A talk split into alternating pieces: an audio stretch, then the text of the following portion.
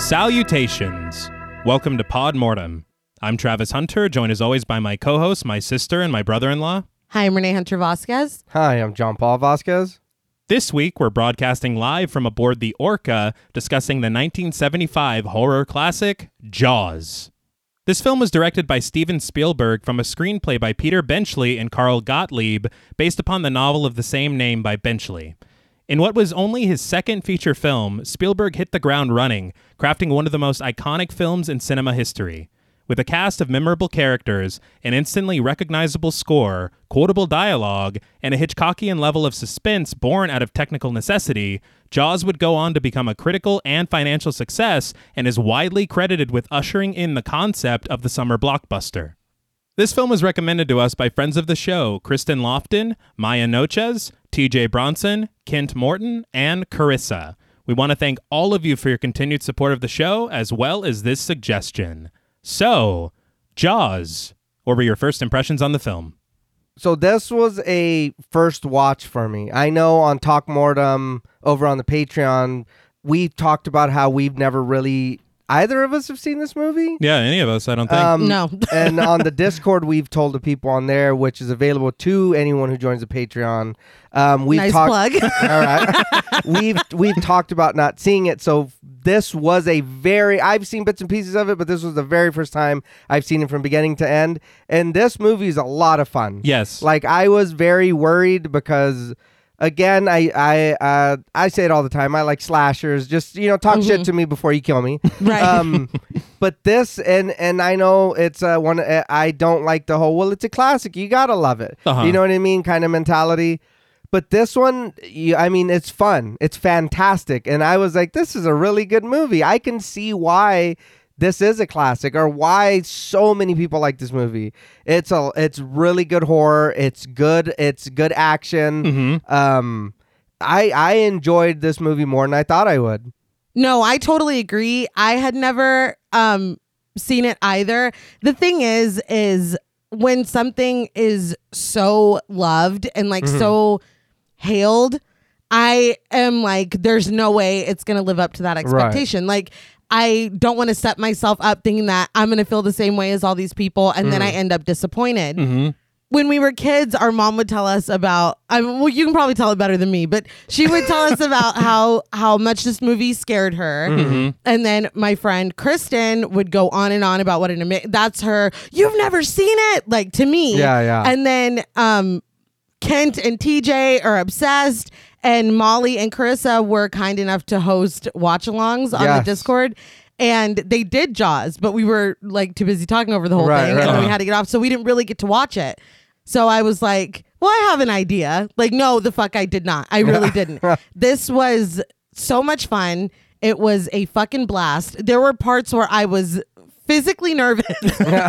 like, you don't think it's going to be as suspenseful Right. or as tense as it is. No. But I was telling both of y'all off mic that there's a point in the second act where I forgot I was supposed to be taking notes. I'm just fucking watching it. I was like, my mouth was probably open. Like I was just completely into it.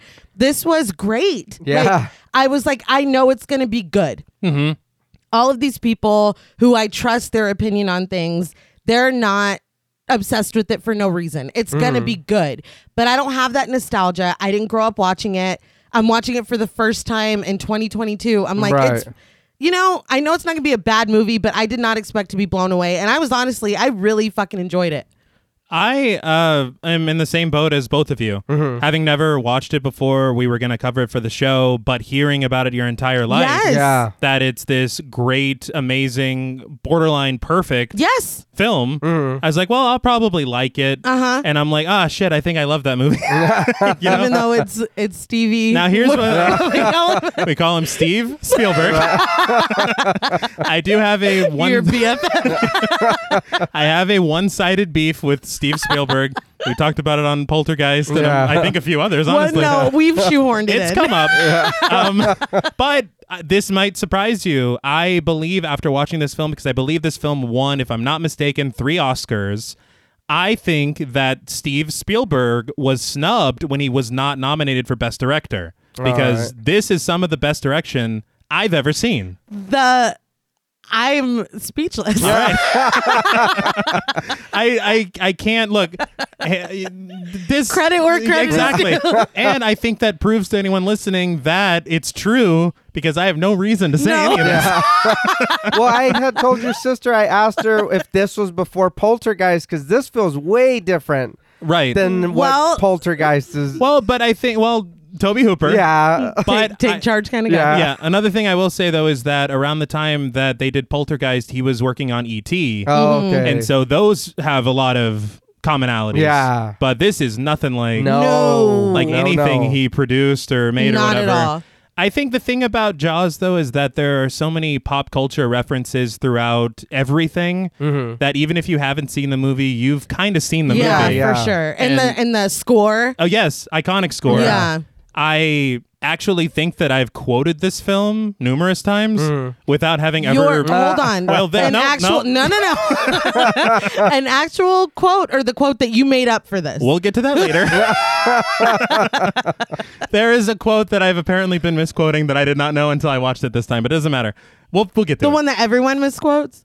they should, all right. because I think I'm right. But I do want to tell that cup story because Yes. that kind of feeds into my idea of this film as a horror film, because that is a raging debate that is still going on. And you even, I, in one of the featurettes that I watched, Spielberg said that it was more than a horror film, which is what a lot of people say when they want their film to be respected for some Yeah. reason. And that's it's so uh like disparaging to It the, is. the genre. entire Mm-hmm. genre. Yeah. But I do remember mom telling us the story. This is the story that you were alluding, alluding to. Yeah.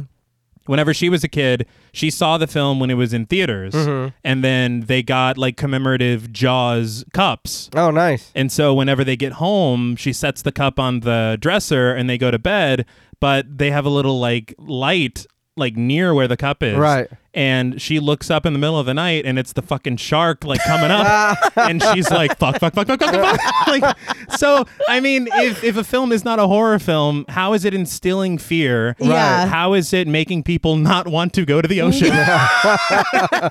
you know, giving you reasons to be afraid of something. Right, Yes. right. Yes. And the incredible suspense of it. My my thing is, look, you know, you say, well, it's like an animal th- attack thing. Well, then the birds isn't a horror film then. I Yeah. said You I, know- I John Paul and I were talking about it the other day and I said the exact same thing. Like- I said if this doesn't count, then the birds needs to be taken out too. Yeah, and the birds we all know is a Right. horror classic. We've all You guys were there. yeah But, episode uh, seventy five. do we have Hitchcock in the studio right now? oh my god, Some kids gonna start singing. yeah. Those kids in that schoolhouse were getting it. They They were were. getting it. Now, there's none of that in Jaws, but no. there is some singing from one character that I believe will go down as one of my favorite written characters fuck. ever. Yeah. And I Yeah. do think that it's so well written. There is one of the best monologues I've ever seen put to film. Agreed. And so it's it's it's got basically everything. You've got the adventure aspect of what happens towards the end of the film. You got the horror aspect of some of these scenes with this shark.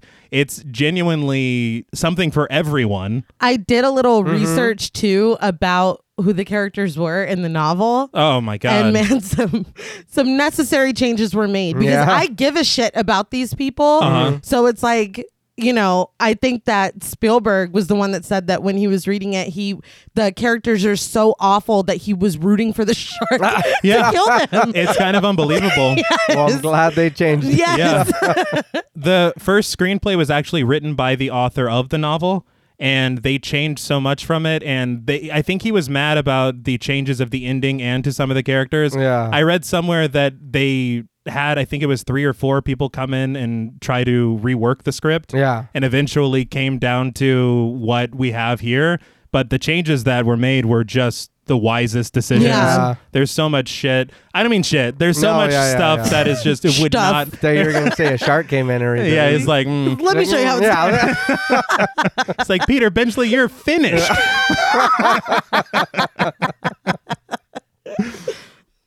now, before we chomp down on this film, we would like to issue a warning for spoilers. Podmortem is a very in-depth podcast, and in thoroughly discussing horror films, we have no choice but to spoil a thing or two. If you don't wish to be spoiled, please go watch the film, then come back and enjoy the show. If you've already seen the film or don't care about spoilers, let's chum the waters. So the film begins with the opening credits, accompanied by tense building music. In underwater shots, the camera moves through coral and underwater vegetation, and we get the title Jaws. So, one thing just off the bat is that this film was actually shot on and in the ocean, which is very unprecedented. That's bananas. yeah. Especially at the time, you would think they would use like uh, something on the lot or, Yeah. you know, like a pool, but they're like, no, He's we're like, going. no, to the- we're going out there. I read that Spielberg, it was the hill that he was willing to die on. Yeah. And it makes the film a million times better for it. Oh yeah. Like it's it's so much more the realism of it, I guess.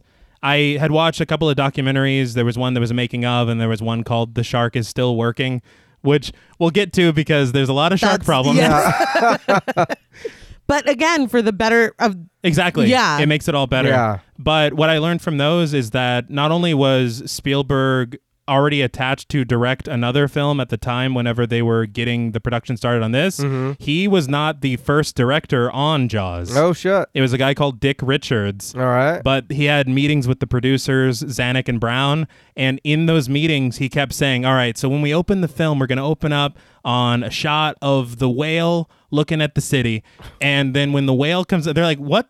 The fuck are you talking about? like it's a shark. He's like, yeah, shark, whale. Yeah. Like you're fired.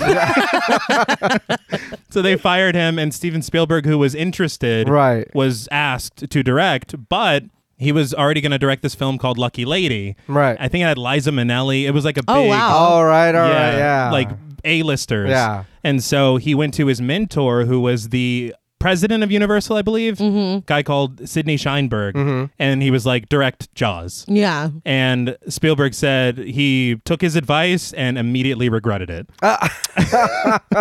Damn. the, we're going to talk about so many of the issues they run into. Right. But there were technical problems, there were weather problems, problems just that come with shooting on water. Yeah. And they ended up, I think, tripling the production schedule, doubling the budget, and Spielberg thought that his career was over before it even I started. bet. yeah. But I mean, of course, as we know, it, it wasn't. it? Was Yeah. it? Well, did he? Did he live? That's like interesting and a lot of information to take in. But just going back, did you say his name was Dick Richards? yes, I did. So like, Are you saying like Dick Dicks.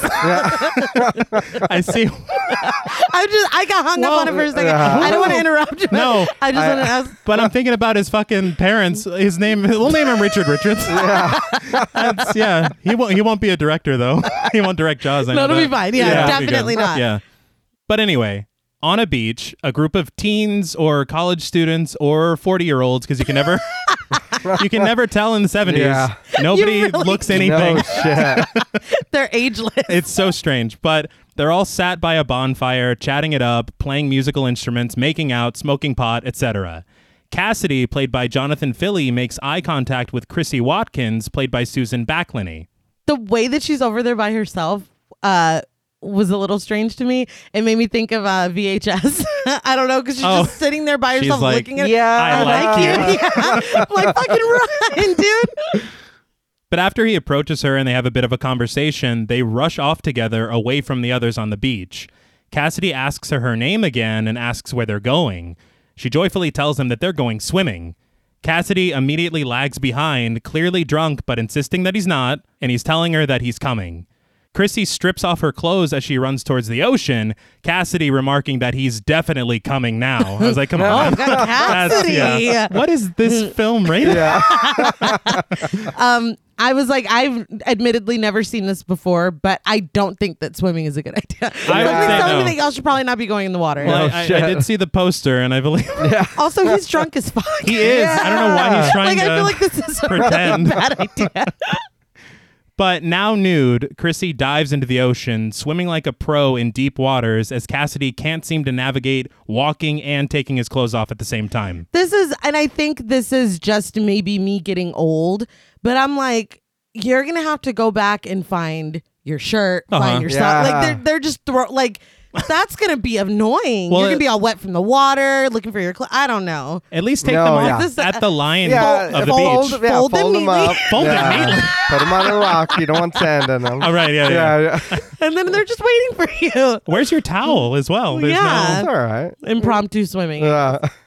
I did want to point out that Susan Backlini is an animal trainer slash stunt woman slash actress. Damn. And so she was it was kind of perfect for her to get Yeah. this role. But this is actually her first acting role ever. Yeah. And the same for Jonathan Philly, who's playing Cassidy. He would actually go on to become a production manager. Oh, and he nice. was the production manager for Spielberg's War of the Worlds. Uh, All right. So it's- nice. That's very cool. Kind of crazy. But Chrissy calls out to him, but he needs full concentration and does not answer her. From underwater, we see Chrissy continue to swim, eventually stopping to tread water. It's giving me very creature from the Black Lagoon vibes. For sure. I think the shot is actually from it looks almost exactly Yeah. like it. the water does look beautiful. It does. And her swimming, it's a really beautiful shot. Mm-hmm. Like and I feel like this is it's something that this movie did to me more than once where it's like peace and stillness and then we're robbed of it. Like Yeah. just the thought. I mean, and it's overused, but you know that shot where it's like well, it's a good thing I picked you up from the air. Boom! And then the, the car hits. You know what I mean? Yeah, yeah, yeah. I feel like it's like that. you know what I'm talking about. would I don't ever know why say we're it like talking about that? the air. It's a I good can think of- thing. I can't think of anything, but you know what I'm talking about. I know exactly when what you you're see talking the about. angle and you're like, "Oh, that car's about to get Yeah. hit." Right. But it's so like the duality of peace and stillness to how quickly things can just be flipped upside down. Right. I feel like that's another thing that I was just, it it it hit like it got me And honestly, I mean, when you think about the water, a lot of shit happens on the water. absolutely. But there's something that is so peaceful and serene. Yeah. Watching her swim, you're Yes. like, damn, I understand why she threw I those want to go clothes swimming. off. Yeah, fuck the clothes. Yeah, we we'll don't buy need to new fold clothes. them. Yeah. Who cares?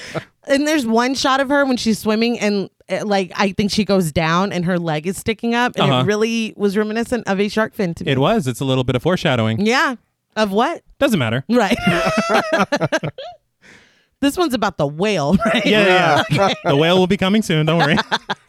I did. I, I have to admit, you know, it, it, it. This is just the first instance of it being kind of surprising that the film is rated PG Mm-hmm. because they do have shots of her from underwater, and you see she's naked as shit. Like She's Right. naked. it's not even an attempt to hide it. Now, personally, I think non-sexualized nudity doesn't really Who need gives to a sh- yeah. Yeah. be, you know, whatever. But thinking of the ratings board at the time and what we see later in this film, it is a surprise it's not rated R. Yeah. Oh yeah. I think maybe that um, added to the false sense of security I had because some of the shit that we get later, I was not No. expecting at Yeah. all. Spe- jaws, my jaws were open at some of this shit. Also, I do have to say, I meant to say with the title of the film, I did not uh, know that the shark was not named Jaws. yeah. I thought the shark was named Jaws. Even and I yeah, knew d- that. no. Apparently, that's not. the shark has jaws. Yeah, but then I should be named Jaws. like that doesn't mean anything. Yeah. No, I didn't either. Yeah. I. I, I was, it's a shark. You know Yeah. what I mean? Yeah. And from what you see in pop culture, you're like, oh, Jaws, Yeah. the shark. Uh, Yeah. Right. But apparently, Spielberg in one of those interviews said that it's named Bruce Yeah. after his lawyer, Right. Which does not come up in the film at all. Yeah. But Well, get back to the to the story, Jaws. oh, sorry. in a POV shot, the camera gets closer and closer to Chrissy.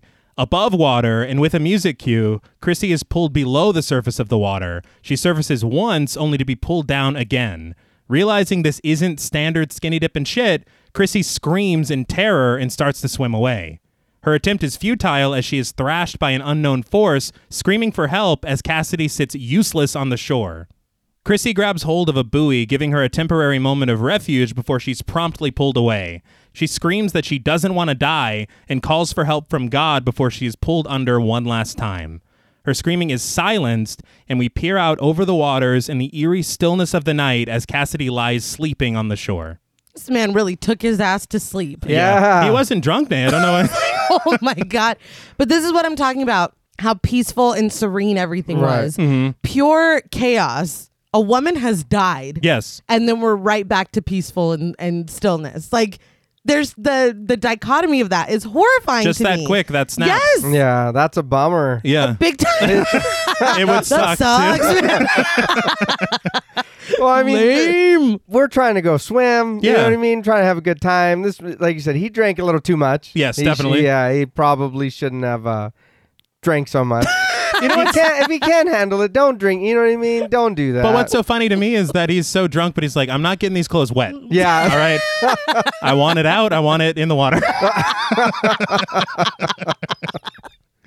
but for me, I think that this is such a great opening sequence. It on- not only for me sells the idea of it being a horror film, Right. Because this is scary as shit to think about. Yeah. From the perspective of Chrissy, from the perspective of Cassidy, if you wake up and you're like, "Where's that girl I was with?" Yeah. And her clothes are still where she left I'd them. be like, that was a ghost. Yeah, oh my God. You remember the like, and her jacket was on the tombstone. Yeah. That story. and his That's hair what I would turned think. white or whatever.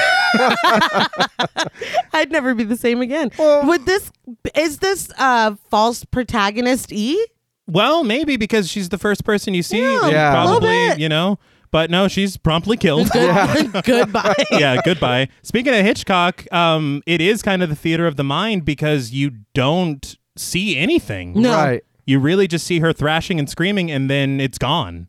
But the way that they accomplished this, they said that they attached her to ropes and they whipped her side to side. I don't know. Hmm. Yeah. Yeah. In the Yeah, I don't water, I know. don't know. Yeah. Oh. and then they said I think Spielberg was on the water with her, and the last one you see where she's pulled down, he did the pulling. God. Yeah, they uh, You better be in the water with me, motherfucker. yeah. Yeah. We'll pull you Yeah, at the let's- same yeah. time. You show me first, and then he's like, I'm gonna be in a coat on the dock. I got a toasty situation going on here, but you can uh, no, but he I respect that he was in there with her. for Yeah. sure. Richard Dreyfuss did say in an interview that they did some ADR for her screaming at the very end. Right. And he said that when she was screaming, Spielberg was pouring water down her throat.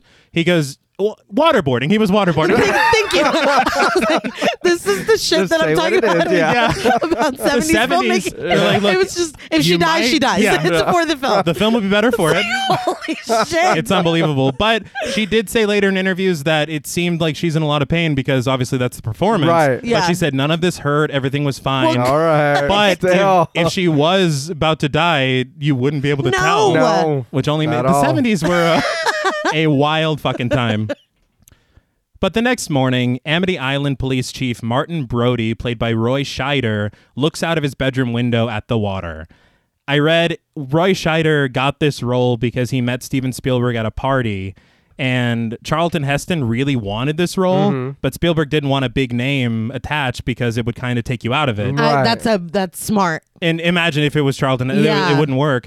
But he's complaining and like telling him all about this, and he's like, "Look, you know, we're trying to cast people. We've gone through like four or five people." Yeah. Roy Scheider's like, "I'm an actor," I and that was it. And they got it. random right here, baby. Yeah. Like, shit. and it works perfectly. Yeah. I Yeah. think he's really great. I think he was in The French Connection, and that's where Spielberg knew him from All right. to know that he could handle Yeah. something like this. But he's honestly perfect. No, yeah.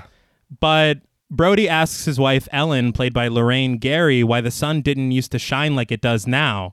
She reminds him that they bought the house in the fall and now it's summer. I'm like, this dude doesn't have seasons. I honestly, I kind of liked this explanation because later it's like, well, th- this is your first summer here. You know what I mean? Yeah. I we're kind of primed for it Mm, Right. with this line right Yeah. here, which I think is better than.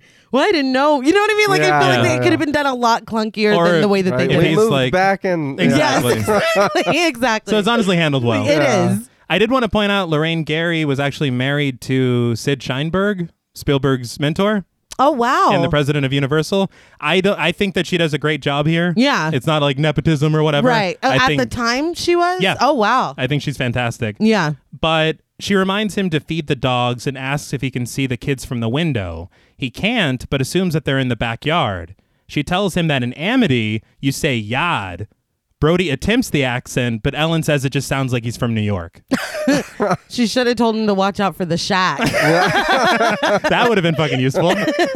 I do love them as a couple. yeah. They're adorable. No, Like this characters I think lift this film beyond what like That's No, the thing. yeah. And I, I have just a couple things, obviously, at the end that I wanted to talk about that they changed from the novel because I Oh. would be, I would also be rooting for the shark Yeah, with dude. Mm-hmm. what I've gleaned Yeah. the characters are because it is shocking. It is. I'm like, thank you. Thank, I'm thankful that they were able to give them personality and heart. And again, you give a shit about this little family. and Right, what- I right. mean, No, the 'Cause novel. goddamn- Yeah. You're like, get him, Jaws. Bruce. Bruce, Bruce. Yeah, right. Sorry. but later that morning in the kitchen, Michael Brody, played by Chris Ribello, comes in from the backyard, showing off a slice on his hand, claiming that he got hit by a vampire. I did think it was interesting he said hit and not bit. I was like, what kind of vampires are Yeah. that? right. But Brody admonishes him, telling him to stay off the swings because they're dangerous. He hasn't had a chance to fix them yet. Ellen cleans up Michael's hand, but the phone rings and Brody answers it. He seems to be keeping it quiet on purpose, asking questions like, What do they usually do? Float or wash up or what?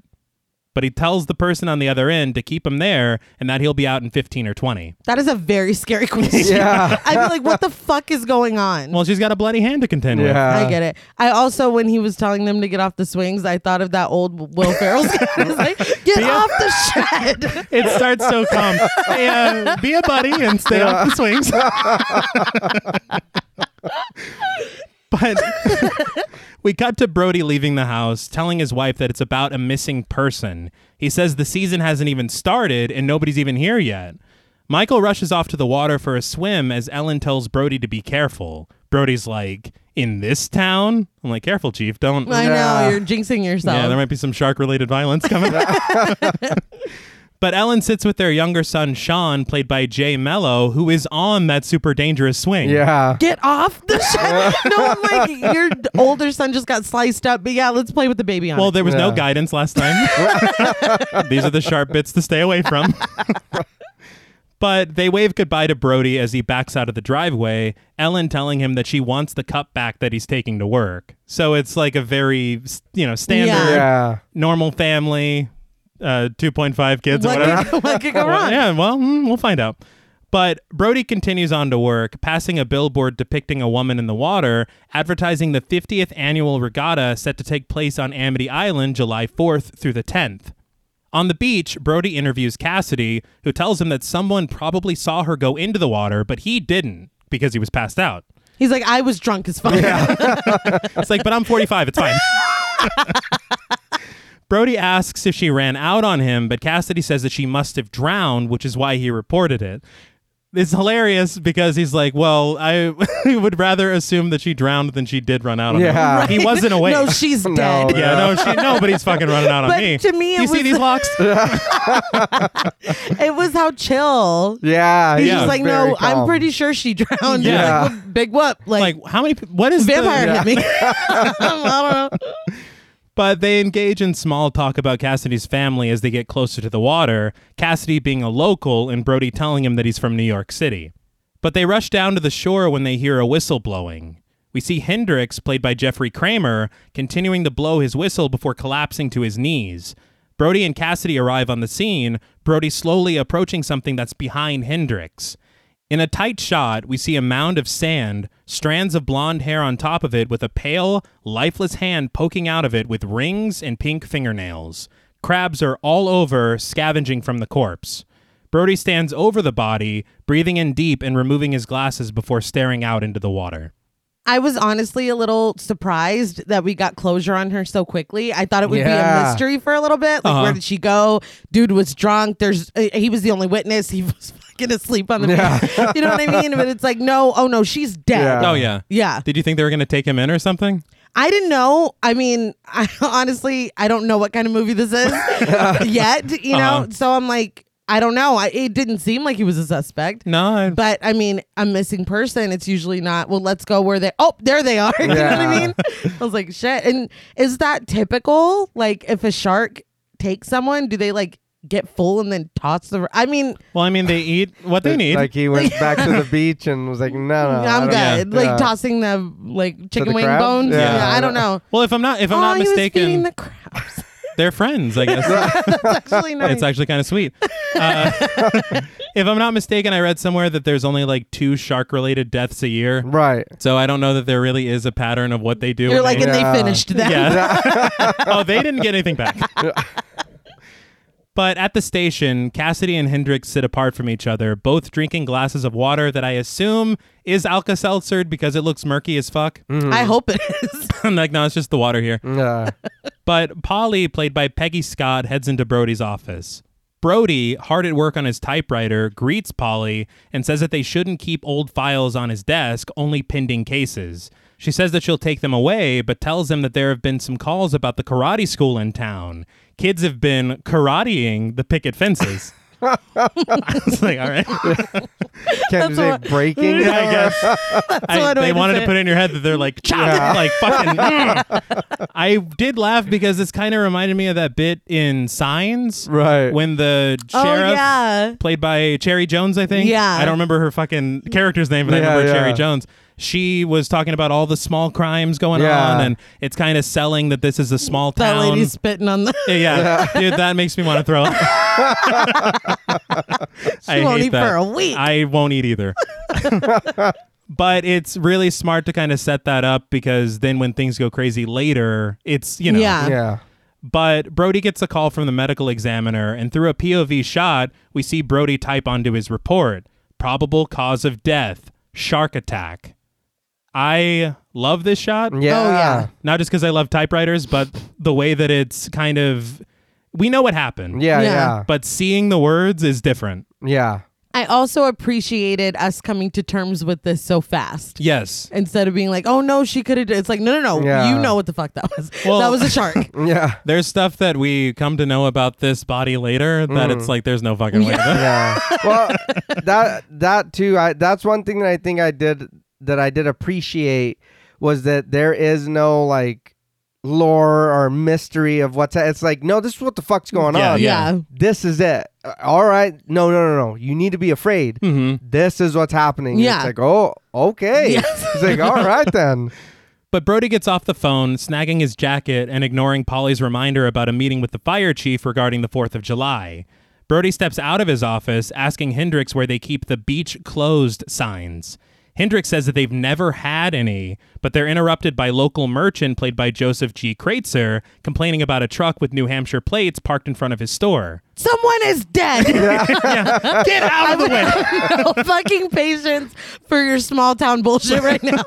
And why- and it I makes would me shut laugh. it down very quickly. Yeah. Why does it matter they're New Hampshire plates? He's I like, don't- Because fucking. they're from Yeah. away. Oh, but they're not Yeah. local. You're a tourist town. Yeah. No shit. Summer hasn't started yet. Okay, fair enough.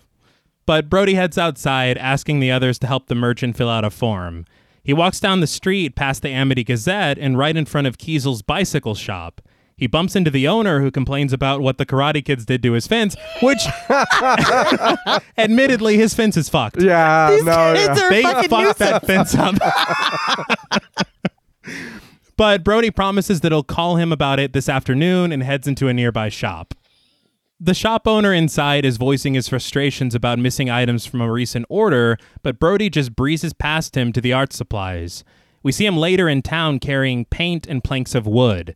Hendricks pulls up to him in a truck, telling Brody about a bunch of Boy Scouts doing mile swims for their merit badges currently. Hendricks says that he tried to call it in, but there aren't any phones out there. So Brody hands off the sign materials to Hendricks, commandeering his truck. He tells him to make the signs out to say, No swimming by order of the Amity PD.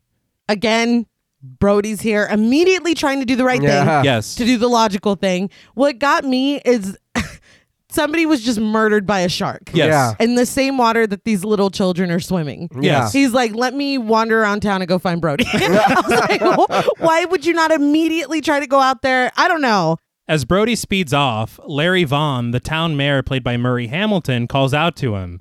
He, of course, doesn't hear, but Hendricks, surrounded by a parade of children playing drums, shouts out to Vaughn that there's been a fatal shark attack and that he's got to batten down the beach. I was like, Are you really in front of these kids? A shark fucked up a lady. I'm like, Dude, Chill out. yeah. you know what a panic Lower is, your- right? Lower your voice. I did see that this film was actually filmed at Martha's Vineyard. Yeah. and they said that a lot of the locals were super excited to have them there. Yeah. And so you see like a ton of locals pop up, not just as like Oh, extras, that's cool. Yeah. but there's actors that I'll point out that are straight up people that lived at Martha's Vineyard oh, nice. that are just in the film. Yeah. And it's like very, very cool. Some of them are still like locally famous to this day. Mm-hmm. Nah, And they're like, you know, say the line, Bart. Like, that's cute. Very quickly. Okay. Mm-hmm. We just met the mayor. We love a statement jacket. yes. It's wasted on him. Uh, well, for who he And is, Yeah. again, I'm not trying to jump forward, but we see this man three times and he's repeating statement jacket. So I- I- I- that's a bold look. Uh-huh. You need to pepper that in. You can't be doing that every other day. all the time. Well, what if he's just got a closet full of them? I don't think so. He's the mayor. I don't think so.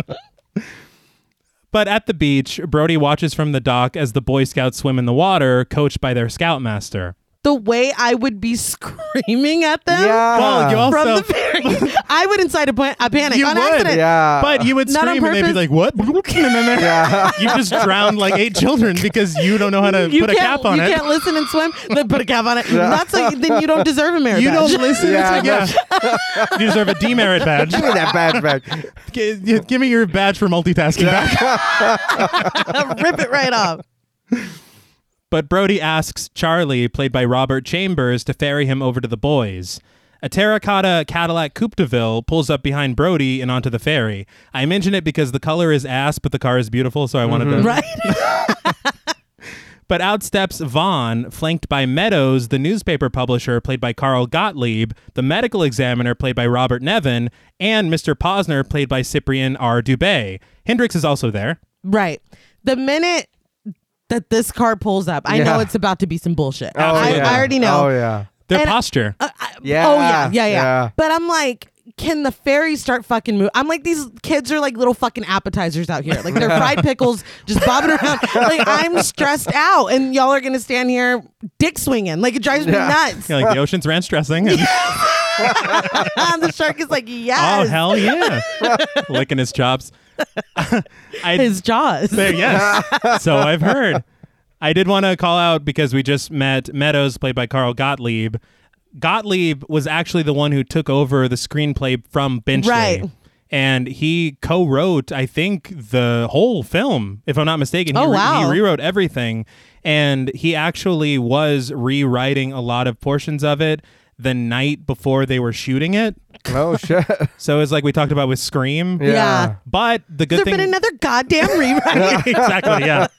They said the good thing about it is that the actors got to have input on what they would say the next day That's cool. because it's like, you know, well, nothing is nailed down. Right, right. What do you think this should be? Yeah. How would this character react? Yeah, well, and it, it's like we talked about last week with trusting your actors Yeah. Mm-hmm. to know their character enough to have input. Yeah. And respecting the input. Oh, I yeah. feel like that makes a really big difference. And that's one thing I will say because a lot of directors are like, you know, no, you read you read what's on the thing. exactly. Yeah. Yeah. So that's uh, pretty good on old uh, Steve Spielberg. I I feel faint. Yeah. Oh, I- like I don't know if I can finish this episode. You feel faint. I'm sick to my goddamn stomach. I will say, after watching a lot of interviews with Steven Spielberg, I did find him to be a very seemingly kind hearted, uh, seemingly nice man. But what he did to Toby Hooper is unforgivable. bullshit. Nah. Unforgivable. Yeah, bullshit. Whether you're a take charge kind of guy Or or, not. not. Well, I'm a take charge kind of critic. I guess I don't know. I don't know what I'm saying. but Vaughn asks Brody if he's shutting down the beach on his own authority.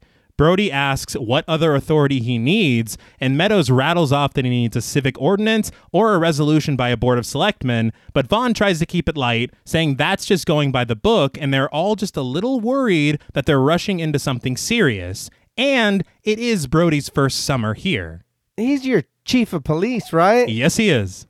Oh, Let, let then- him. Yeah. Let, let him do his job. Let the man Yeah. chief. Yeah. Um, someone's dead. Yes. Yeah. Like I, I really feel like this is getting lost in a lot, in a lot of the early conversations absolutely. here. Someone's fucking dead. And again, fried pickles. Like, can we Yes. talk about this after Yeah. we get the They're fucking kids out of the currently water? in there, the- Yeah, they're- Well, you would have been screaming. So there would be no conversation. let's go between these two options. We'll find a happy medium. I will say that that immediately feels like a very strange threat, yeah. like veiled. Uh, for sure. It's very condescending, Mm-hmm. and you're trying to be intimidating. Like, Yeah. like it.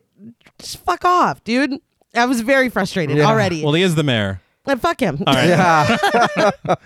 Brody does catch on immediately and asks what he means exactly. Vaughn tells him that Amity is a summer town. The town needs summer dollars. If people don't swim here, they'll just go to Cape Cod or elsewhere. Brody says that that doesn't mean they have to serve people on a platter to a shark, but Meadows says that they've never had any kind of trouble like that before. Brody asks what else could have happened to Chrissy then, and Vaughn very quickly says that it could have been a boat propeller, and the medical examiner says that's possible. That's politics. Yes. One one hundred hundred thousand That's percent. percent. fucking terrible. I wanted to punch the TV. Yeah, same. No, the medical examiner was like, I believe it was a boking accident. he might as well have a fucking bag with the dollar sign on Exactly. it. Yeah. Like, He's Oh, get like, the they fuck pulled a out of dump here. truck full of money into my house. Literally. He's not made of stone. All I will say though is that it really doesn't make it any better because that's also bad. Now you're dealing with like a manslaughter at the very least. Yeah. Yeah. Because And- where's the boat? Yeah, where's the boat pilot? Yeah, exactly. yeah, the- she didn't do it to herself if No. Hmm. the fucking Yeah. boat's gone. Like, You're creating more it's like problems. Yeah, we really would no have opened this can of worms instead of the shark can. They're like, look, one boat man in prison does not threaten our economy. Yeah, no shit. So I see they'll throw a dude in jail. Yeah. Oh, yeah. absolutely. But Brody says that that's not what he told him over the phone, but the examiner says that he was wrong about it being a shark attack. That's fucking. Yeah. I got even more. I was like, dude, are you serious? He was like, but like that was before I checked my bank account. Yeah. And, Yeah. like, And so things who changed. paid me? Yeah. it's like, no, the propeller was jagged, so it Yeah, looks yeah. like teeth, but it's not. Yeah. Do, do you understand? Boats have rows of propellers. Yeah. But the examiner says that he'll stand by this new boat propeller theory. Vaughn pulls Brody aside with Meadows, offering an explanation. Girl goes out into the water, swims too far, fishing boat comes along, bam. It's happened before. It has. Yeah, I know. I was like, God damn. Did you catch that guy? Or like, Yeah, this is what a the serial fuck? It's like every What a- summer Same guy or different guy? It's like, what? I go to Amity. and- What are you insinuating? I don't here? know, but he says that Brody just doesn't seem to appreciate the gut reactions that people have to stuff like this. But Brody says he does appreciate it, and he was just reacting to what he was told. But Vaughn says it's all psychological. You yell barracuda, nobody cares. You yell shark, and now you've got a panic on your hands on the 4th of July. Vaughn tells Charlie that they can take them back now. I'm like, are you going to warn the kids? Yeah, no shit. Well, so it's just so if I don't believe in the shark, it can't hurt me. Yeah. it's a tulpa? Is that what we're saying? I didn't here? know that was a thing. The shark is Candyman? I didn't Yeah. I have to call out the filmmaking here because there is from the ferry all the way through the end of the scene. Yeah. It's one take. It's Yeah. great. Yeah. It's very good. There's only one mistake because Brody does call the mayor Harry instead of Larry, but they're like, Ah. we're not doing that Like, again. change his name. But later on the beach, Alex Kintner, played by Jeffrey Voorhees, asks his mother, played by Lee Fierro, if he can go back into the water. He is swiftly denied, as his hands are pruny as hell, but Mrs. Kintner relents, allowing him 10 more minutes. Is that bad for your fingers to be pruny? I thought that was a weird reason to keep them out of the Yeah. water. Mm-hmm. I thought that was just the natural reaction yeah, of, your the, fingers Yeah. get pruny pretty fucking of the quick. human body. Yeah. Well, well, yeah, they do, I guess. She's like, oh my god. Well, Yeah. she's, maybe she, it's the 70s. She's like, that. you might be like that forever. I don't know. so medical The science, science is is not still caught out up. I didn't raise no prune. But Alex walks past the Brodies, who are also on the beach. Were you shocked to Yes. see them there? Yeah, I was just incredibly chilling. shocked. Yeah. Yes. I think because I thought that the ferry business was happening concurrently with these people on the beach. Yeah. And so the mayor's like, take him back. And Mm. I was- then he's Yeah. still waiting to get was- back. but he's changed. I was, and- I Yeah. was surprised because you know that there's a shark out here. Oh well, he's doing what he can. My God. Right? He tried to say something. yeah.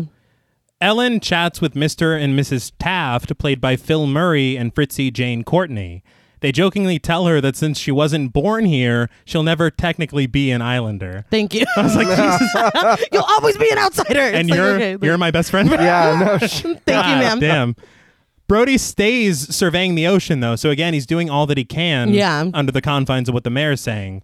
But we see Man with Dog, played by Stephen Potter, chuck a stick into the water, which his dog Tippet retrieves. Nearby, Alex hops onto a raft and paddles into the water.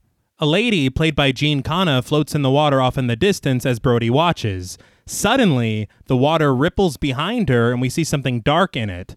Brody looks very concerned, but it turns out to just be Harry, played by Alfred Wilde, who emerges in a swimming cap.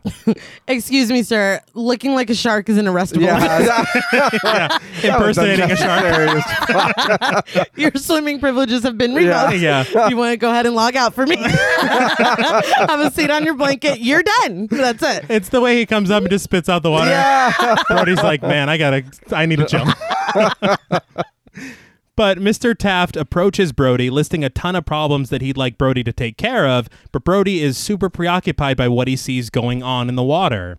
A woman screams as she is pulled below, but once again, it's not what it appears to be as we see her boyfriend swim underneath her, lifting her up on his shoulders.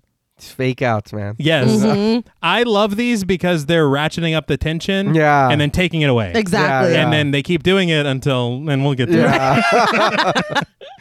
But Mr. Taft is called away by his wife as Ellen checks in on Brody. He says he's okay and allows his kids to go play in the water. Don't. I'm Yeah, I th- know. These kids, I feel like, and I don't judge anybody else's parenting, but I was side eyeing them a little bit. Well, they're like, yeah, you can play on the murder swing yeah. as long as mommy's here. That's not. And you can also play in the murder ocean. Yeah, I was that's like, no, fine. don't let them in the water. Michael walks off with Sean, and Harry sits down next to Brody, covering up with a towel, remarking that the water is cold. He remarks, We know all about you, Chief. You don't go into the water at all. Brody replies, That's some bad hat, Harry. Fuck out of here, shark boy. Nobody asked you. Harry is very offended because this motherfucker is like, his whole identity is wrapped up in this swimming cap. Oh, fuck, I'm offended you came and sat next to me. Get out of here. Yeah. that's Why true. are you over here? Ellen tries to get Brody to relax, massaging his shoulders as they watch a group of kids, including Michael, splash away in the water. Sean sits on the beach singing the Muffin Man song and playing in the sand. He's so fucking cute. It- that it- kid is adorable. It makes me laugh because you don't. I like people's brains and how they work are, are interesting, but it's even funnier with children because he's like, "I'm gonna sing the Muffin Man song." this sand makes me calls want for to sing. but man with dog, however, is not having as much fun. He calls out searching for his dog with no luck. He then sees a stick floating out in the distance, but his dog is nowhere to be seen. The tense, iconic music builds underwater, past the legs of swimmers as the camera sweeps by, slowly approaching Alex Kintner and his raft. So I need to call out the score, obviously. oh yeah. It's done by John Williams, All right. prolific composer. Mm-hmm. Listing his things would take the rest of this podcast episode. but it's so simple, it's so iconic, and it's so memorable. Yeah. I read in the Hollywood Reporter, you know how Hitchcock had said about Bernard Herrmann on Mm-hmm. Psycho, where he's like, about half of the film is successful because of the music. Yeah. Yeah. Spielberg said the exact same thing about Jaws. Nice. The success of a lot of these shark moments would Mm-hmm. not work without the music, Oh, yeah. Yeah. which is interesting later because they make a very interesting choice, Mm-hmm. but we'll talk about that in a bit. But fleeting glances of a shark's fin and body are seen emerging from the water before it grabs hold of Alex. A beachgoer notices something strange, asking his wife if she saw it. And if she didn't see it now, she's definitely about to. Oh, yeah. Keep watching.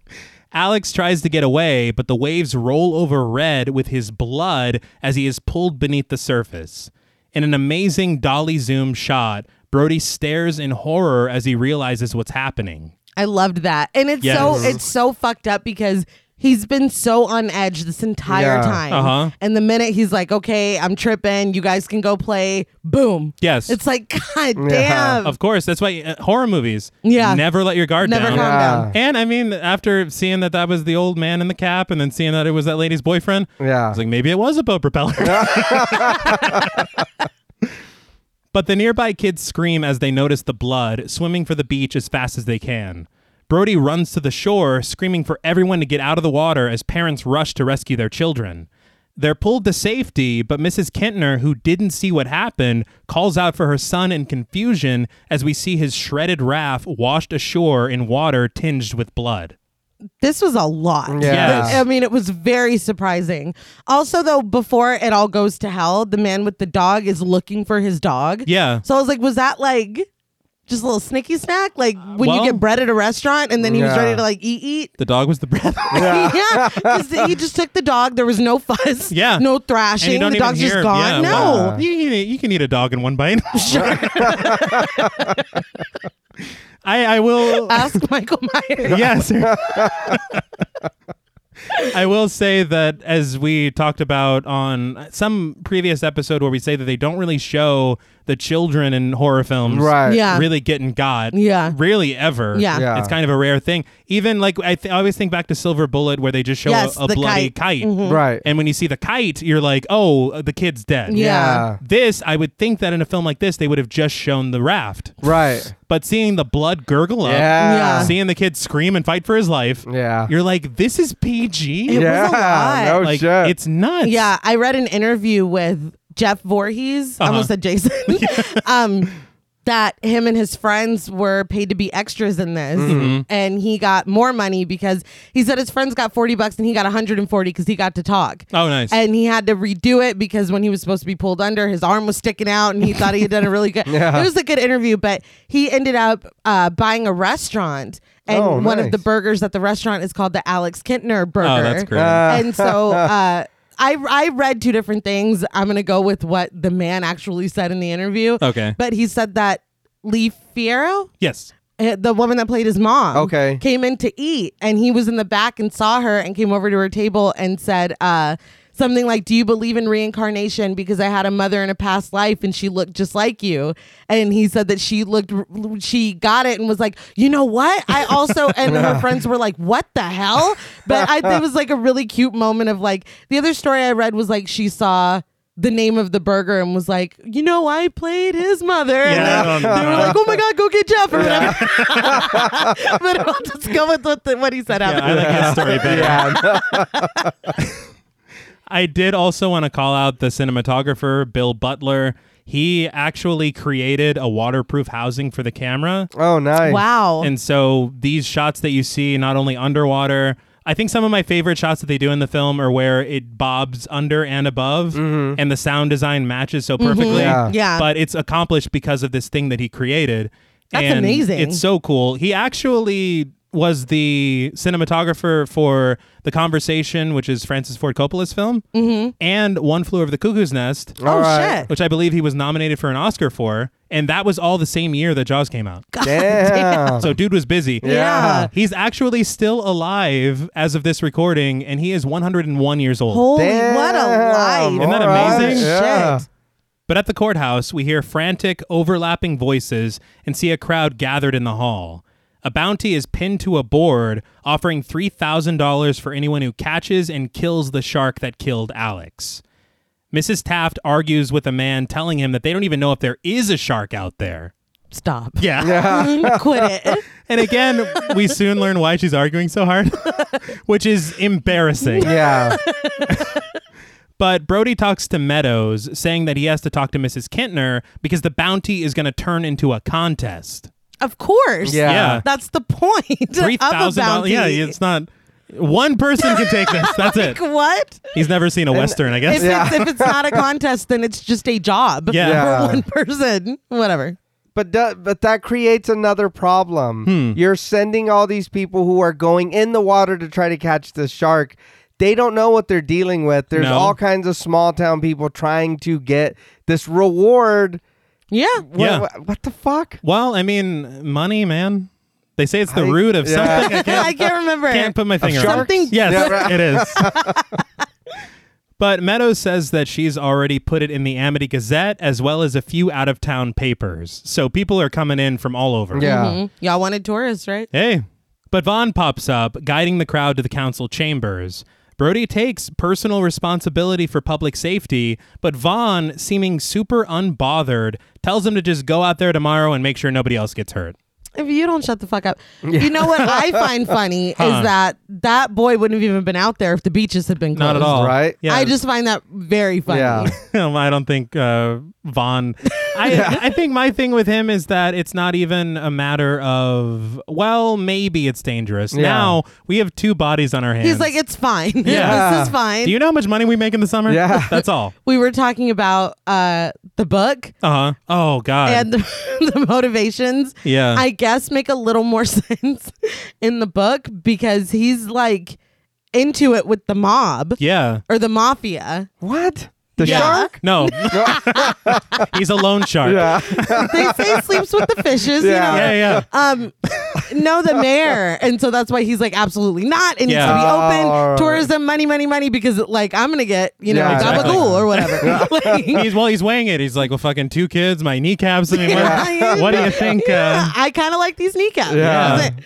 But I thought that was funny because it, I mean, not that it doesn't make sense, and it does offer a little more in terms of um, motivation. I think it's enough motivation that he's the mayor of this town that really, really needs this income. Yeah. Uh-huh. So I mean, adding the mafia. Yeah. I mean, it adds a little hot sauce. I don't know that it's necessary. No. is my point. I think it's it's like adding hot sauce to wings that have already been sauced. yeah. It's like they're, They're- spicy they're enough. hot enough. We don't need. it's just funny to me because he's like, no, he's not Yeah. sweating. Well, yeah, he's no, like, that look, we can't. either fucking they swim with the fishes or I do. So. but they all file into the chambers, taking their seats, and we learn that Mrs. Taft owns a hotel in town. So that explains her. eh, what is a shark really? Yeah. I mean, I heard they're tulpas, so if you yeah. So believe don't it, believe in Don't it. say its name in the mirror. You'll just be fine. don't. Just don't look. Is what I've heard Paul Inca's song. Don't look. But the meeting is called to order with Vaughn asking if there are any special questions. Mr. Dinherder, the man seated beside him, played by Edward Chalmers Jr., jokingly asks if the $3,000 bounty is in cash or check. Half the room erupts in laughter. I'm like, a boy died, but I okay. didn't. Yeah. I. I'm looking for the joke. Well, because he's like, I want in on it. I mean, that's not That's really the joke. funny. But everyone's like, oh It's like, my we- God. Fucking Dinherder again. he should not be allowed in these meetings. He's the cut up.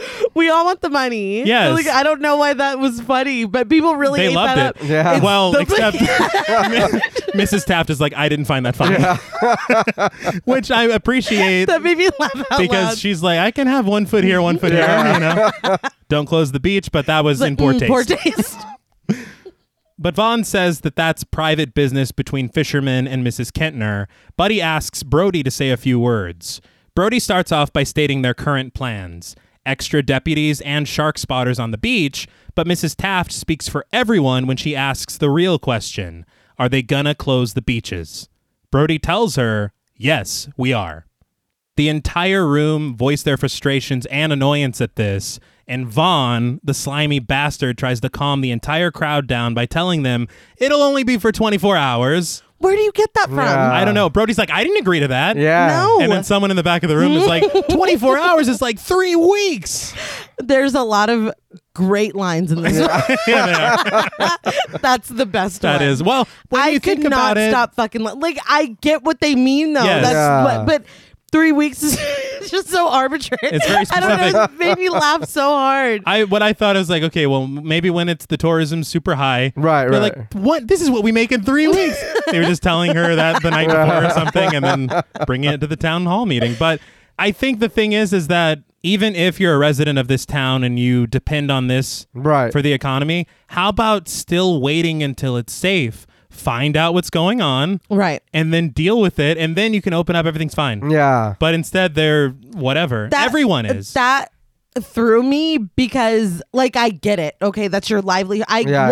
100% I'm sympathetic to that and I Yeah. understand.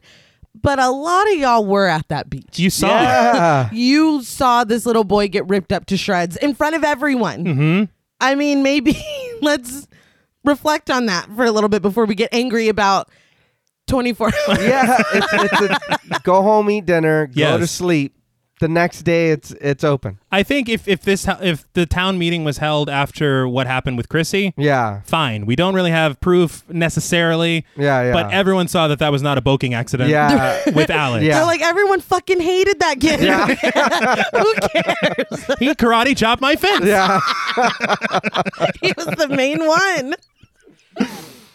But Brody says that he's contacted an oceanographic institute, but the crowd's voices grow louder until they're finally interrupted by the sound of a man dragging his fingernails down a chalkboard in the back of the room. That's one way to get a room to shut the fuck Yeah. up. Absolutely. Uh, it gave me goosebumps and it made my teeth hurt. I do not like that. No. we were watching. We were watching it with uh, our friends on the Discord. they're all yelling over each other. And I go, hold on, is this the part where he scratches the chalkboard? And they were like, yes. I was like, I've seen The Simpsons. So basically, Yes. like, I've seen this. Willie, right? Yes. That's what I'm saying is like you've seen like nearly everything from this film referenced in something. I remember uh, the fucking salsa shark from Clerks. I knew that before I knew Jaws. but they all turn around to see Quint, a fisherman played by Robert Shaw. He takes a bite of a cracker, saying that they all know him and what he does for a living. He tells them, "I'll catch this bird for you, but it ain't gonna be easy." Now, yes. having never seen Jaws before this, Yeah. I used to kind of torment Nay Yes. with a very poor line reading of what I thought this was. I thought the line was, I'll get the shark for you.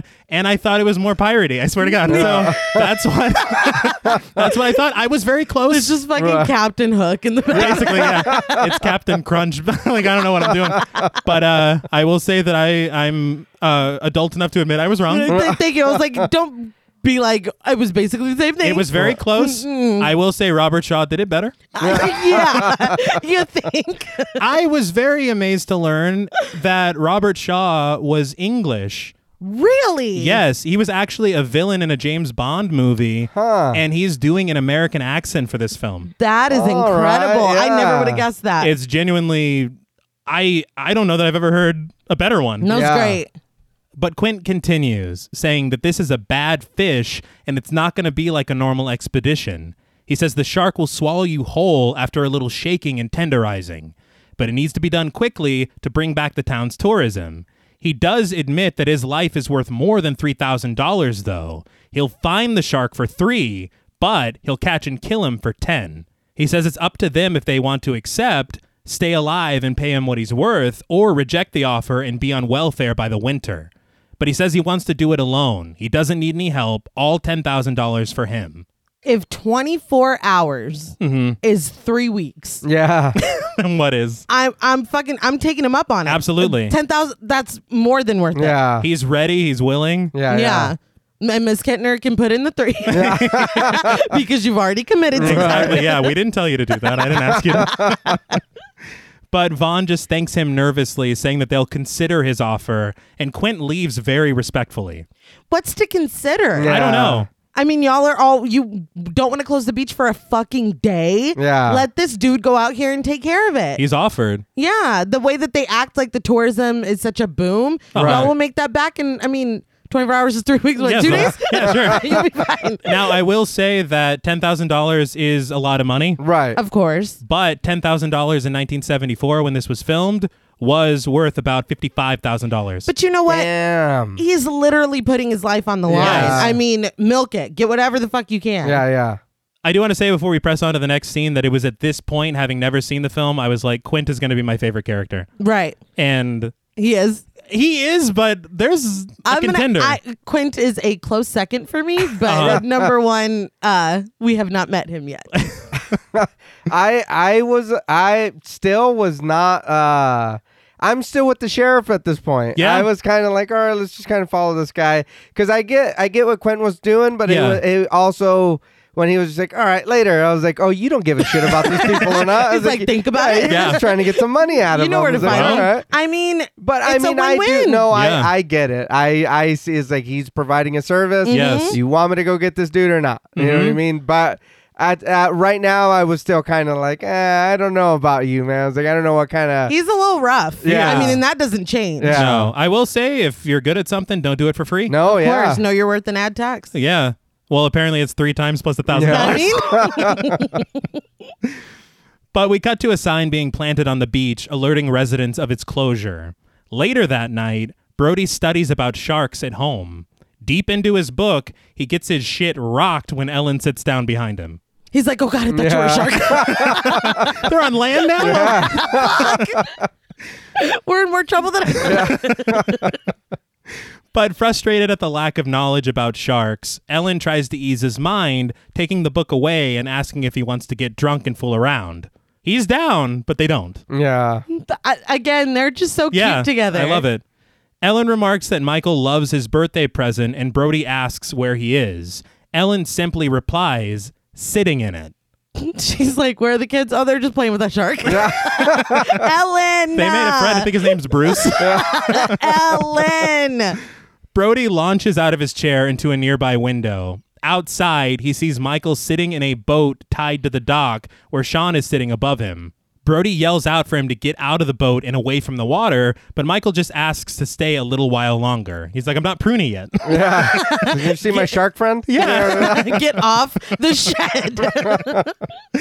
Ellen downplays the whole thing, saying Michael isn't even going out in the water, he's just sitting in a boat at the dock. Plus, he'll probably never want to go in the water again after what happened today. Damn. Well, I mean, it was it was It's visceral. traumatizing. Yeah. It was grisly. That's a word to describe it. that obviously is not what Brody wants, but he does want him to read the regulations and stuff before he goes out there on his own. Ellen peruses Brody's shark book, finding a drawing of a man and his son on the waters, their boat being chewed apart by a shark. She promptly shuts the book, echoing Brody's sentiments and telling Michael to get out of the water Oh, yeah. now. She changed her tone quick. Yes. Thank you. And again, I got to go back to signs. Isn't this like the alien Yeah. book with the house? Oh wow, yeah. that looks just like their house. It's like that looks like my son, you know. but this is for me. I think that there's a lot of really good comedic moments in this film. Oh yeah. And they all land. It's like we talked about on Black Christmas, where you're like kind of surprised to find the comedy here. Yeah. And for it to work so well. Mm, and it does. But that night, Charlie and Den Herder row back to the dock from the water, remarking that the chief lives on the other side of the island, so they probably won't get caught. They're bold. They are. Yeah.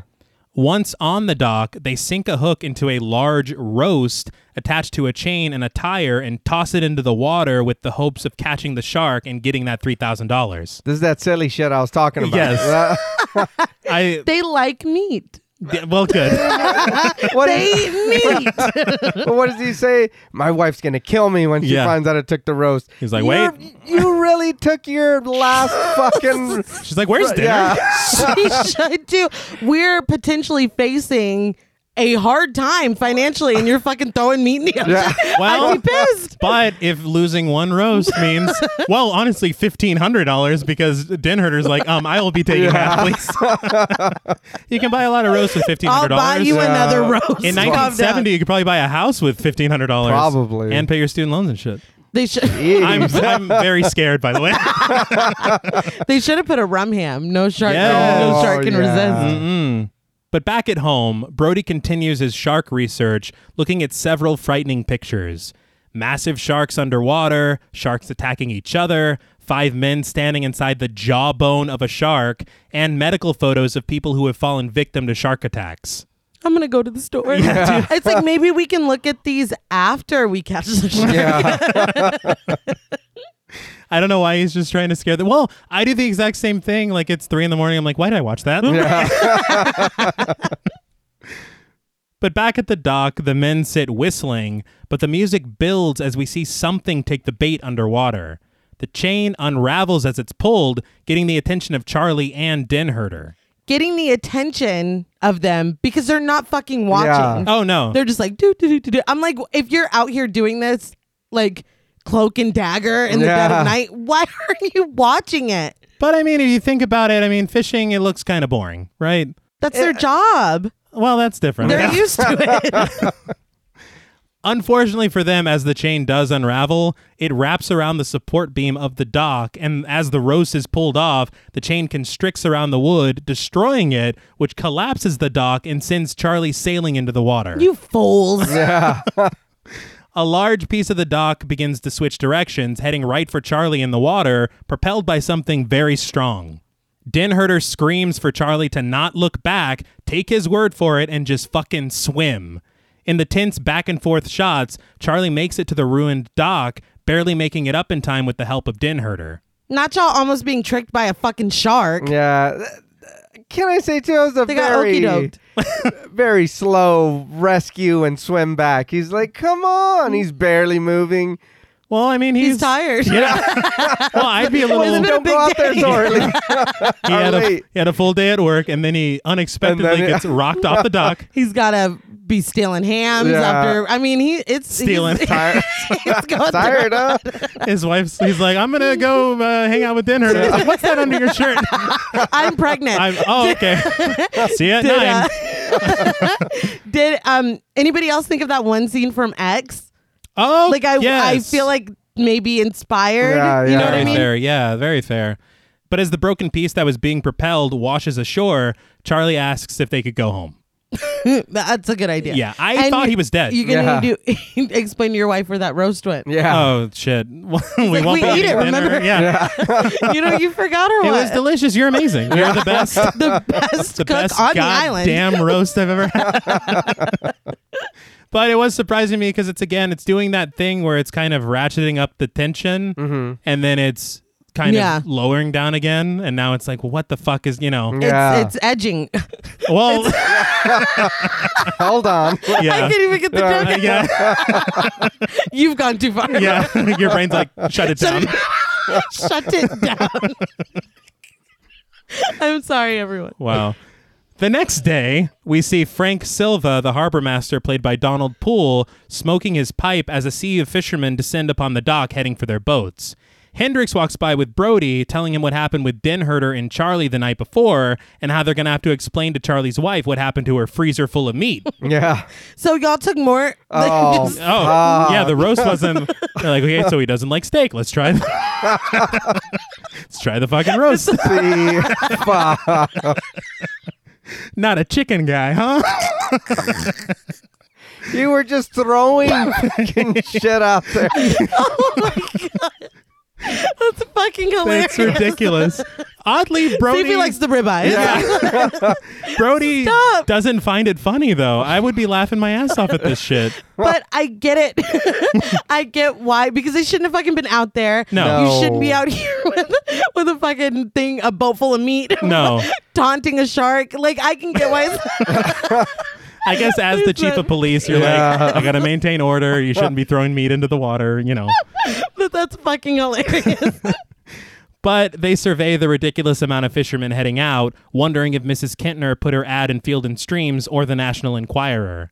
We then see Hooper, played by Richard Dreyfuss, getting off of his boat and onto the dock to be greeted by Gardner, played by Craig Kingsbury. now, this is my favorite character. yes he is very i he's kind of the comic relief I Like, love him so he cracks much. me Yeah. up so much gardner then asks hooper if he's going out with the rest of these nuts interestingly about craig kingsbury he is a guy that was from martha's vineyard where they were filming and he's the one that actually coached robert shaw on his accent Oh, Wow. nice. so he gets a few lines here and it's, Yeah. you know It's like, no, I'm going to talk. Yeah. yeah. they said that Dreyfus said no initially to being a part of this film because he thought that it would be a pain to shoot on the water like this. Mm-hmm. It was. I was going to Yeah. say he wasn't wrong. I'm sure he was glad that he changed his mind. Right. But the studio actually wanted Jan Michael Vincent. They wanted a tall, blonde, muscular guy to correspond with the character that's presented in the book. I was going to say. And they went another I, way with it, I feel like I know why they wanted that, considering. but we'll we'll talk about it in a little bit. Yeah. Mm. yeah. my my jaw was on the fucking floor. One thing I will say is on that documentary I watched, they made a point to mention that during filming, Richard Dreyfuss was getting laid constantly. I bet he's adorable. And I was like, cool, dude. it's like, did we need to talk about that? I, yeah, I don't know how that uh, Yeah, well- helps the film. They're like, and he gets bitches. man." I was laughing because he had said, he's, uh, you know, they're a very tight knit community and a lot of people were getting laid on the island. And I tried to participate in that as much as I could. I was like, oh my God. he's like, I learned about this thing called edging. a shark taught me. Yeah. Good lord. Anyway, Sorry again. Brody has his hands full trying to regulate the safety of the crowd and direct traffic, Hooper attempting to have a word with him. Brody instead rushes to keep a man from bringing dynamite onto his boat, asking Hooper if he'll deal with another boat that is way overloaded with fishermen. it's just bacon wrapped dynamite. Yeah. It's like, I heard some guys were trying all the meat. They didn't try bacon. I didn't hear bacon, so I thought. Hooper tries to talk to them, but they just laugh him off. and they're kind enough to give him directions to a restaurant when he asks, saying, "Yeah, walk straight ahead." Thanks, thanks, MapQuest. Hooper does walk off the other way though, chuckling that they're all gonna die. Right? It's like laugh while you can. Yeah. Jesus. Gonna be deep blue sea up in here. but Brody radios in trying to get a roadblock sign put up because this shit is getting way out of hand with all these people coming in for the $3,000. He asks Hendrix to talk to the fishermen since he's their people, but Hendrix says that they're not his people. They're from all over. Brody says that they're not getting any extra help until the 4th of July, so it's up to the two of them to corral this entire crowd.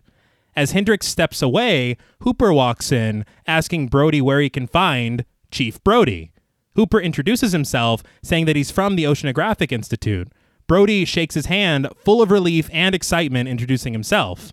Hooper says that the first order of business would be to see the remains of the girl who washed up on the beach.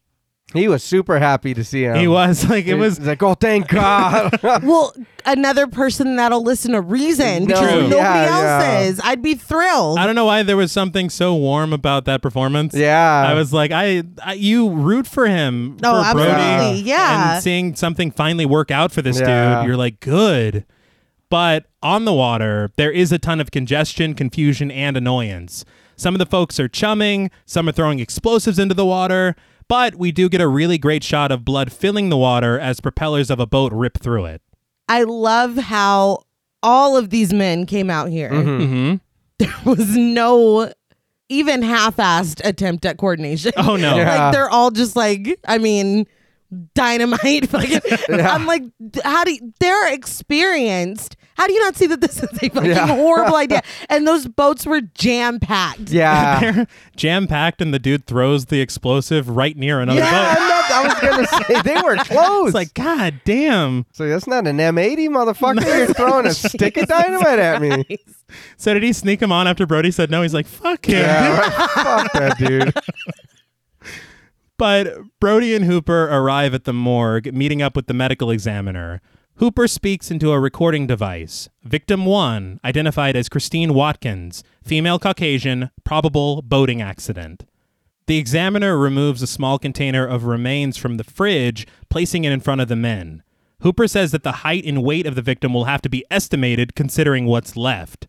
He removes the sheet, breathing heavily at the sight and removing his glasses. He says there are no major organs remaining. The right arm has been severed above the elbow, partially denuded bone remaining. He then asks for a glass of water. After drinking it, he declares that this was no boating accident. The examiner's probably like, fuck, I'm Yeah, I might have to give that money back. gonna have to call the mayor real quick yeah. or skip town or whatever. Either one.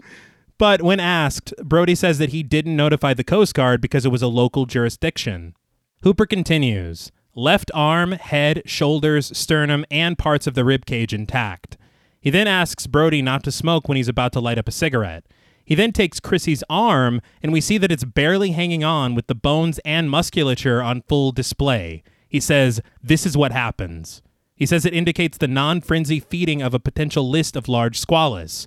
But he says, due to the tissue loss, it's difficult to give a detailed analysis, but it's definitely larger than any squalus normally found in these waters. He asks Brody if he checked the waters for it, but he didn't. Hooper excludes all other theories. It wasn't coral, it wasn't a boating accident, it wasn't Jack the Ripper. It was a shark. I appreciated the scientific like use of names Yeah. Yeah. because it's kind of twofold. You get to show how har- how smart Hooper is, Yeah. and then you get to kind of have that punch of him saying shark at the end. Yeah. Yeah. So it's just brilliant. But we immediately cut to fishermen on the docks, opening up the large, bloody mouth of a sizable shark. Where are its teeth? Well, they probably busted him out. They were mad. They're like these ate that kid. These? Yeah. I did read somewhere that this was actually a real shark that was shipped to the location All right. for the production. So maybe something Wow. happened to Yeah. the maybe or you know honestly a lot of fucking sharks teeth necklaces and stuff. Oh, that's No. true. Somebody probably already had their hand at it. Yeah. Yeah. Open up a little uh, store. I don't know. but the second that they roll up on the scene, of course, we're like, that's definitely not the Oh, show. clearly not. No, no, we know. That's not the shark on the poster. No. But Meadows talks to a journalist and a photographer, wanting this all over the news. Brody and Hooper rock up as well, and upon seeing the strung up shark, Brody is overjoyed and filled with relief as various men take credit for catching and killing it.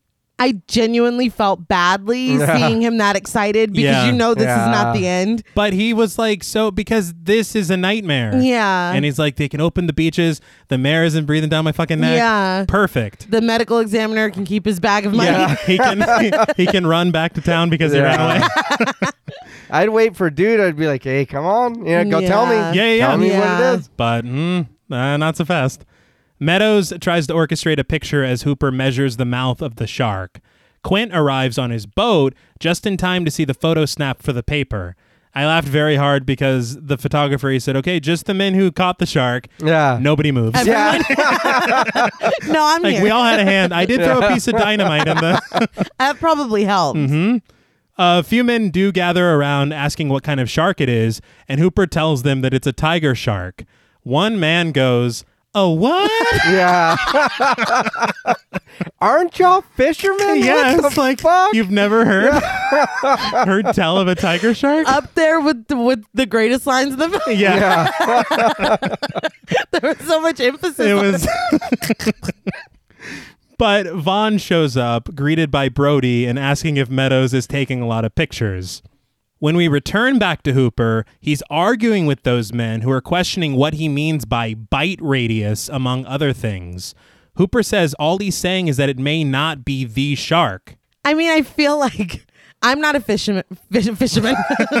I just talk like one, or an oceanographer. I can kind of use context clues Yeah. to figure out what bite radius. yeah. I'm assuming it's the size of Right. Uh. Yeah. What the fuck does that mean? It's like it means this is not the shark. Yeah. That's what it means. See, it's bad news, so they're playing dumb. right. Yeah. It's like Mrs. Tate. What's a shark? You said a shark? I need to keep my hotel open. Right. I'm sorry, I don't.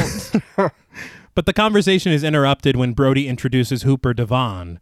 Vaughn walks off, mingling with the crowd for a second, but Hooper tells Brody that there are a lot of different types of sharks, and the likelihood that these fools caught the shark is 100 to 1.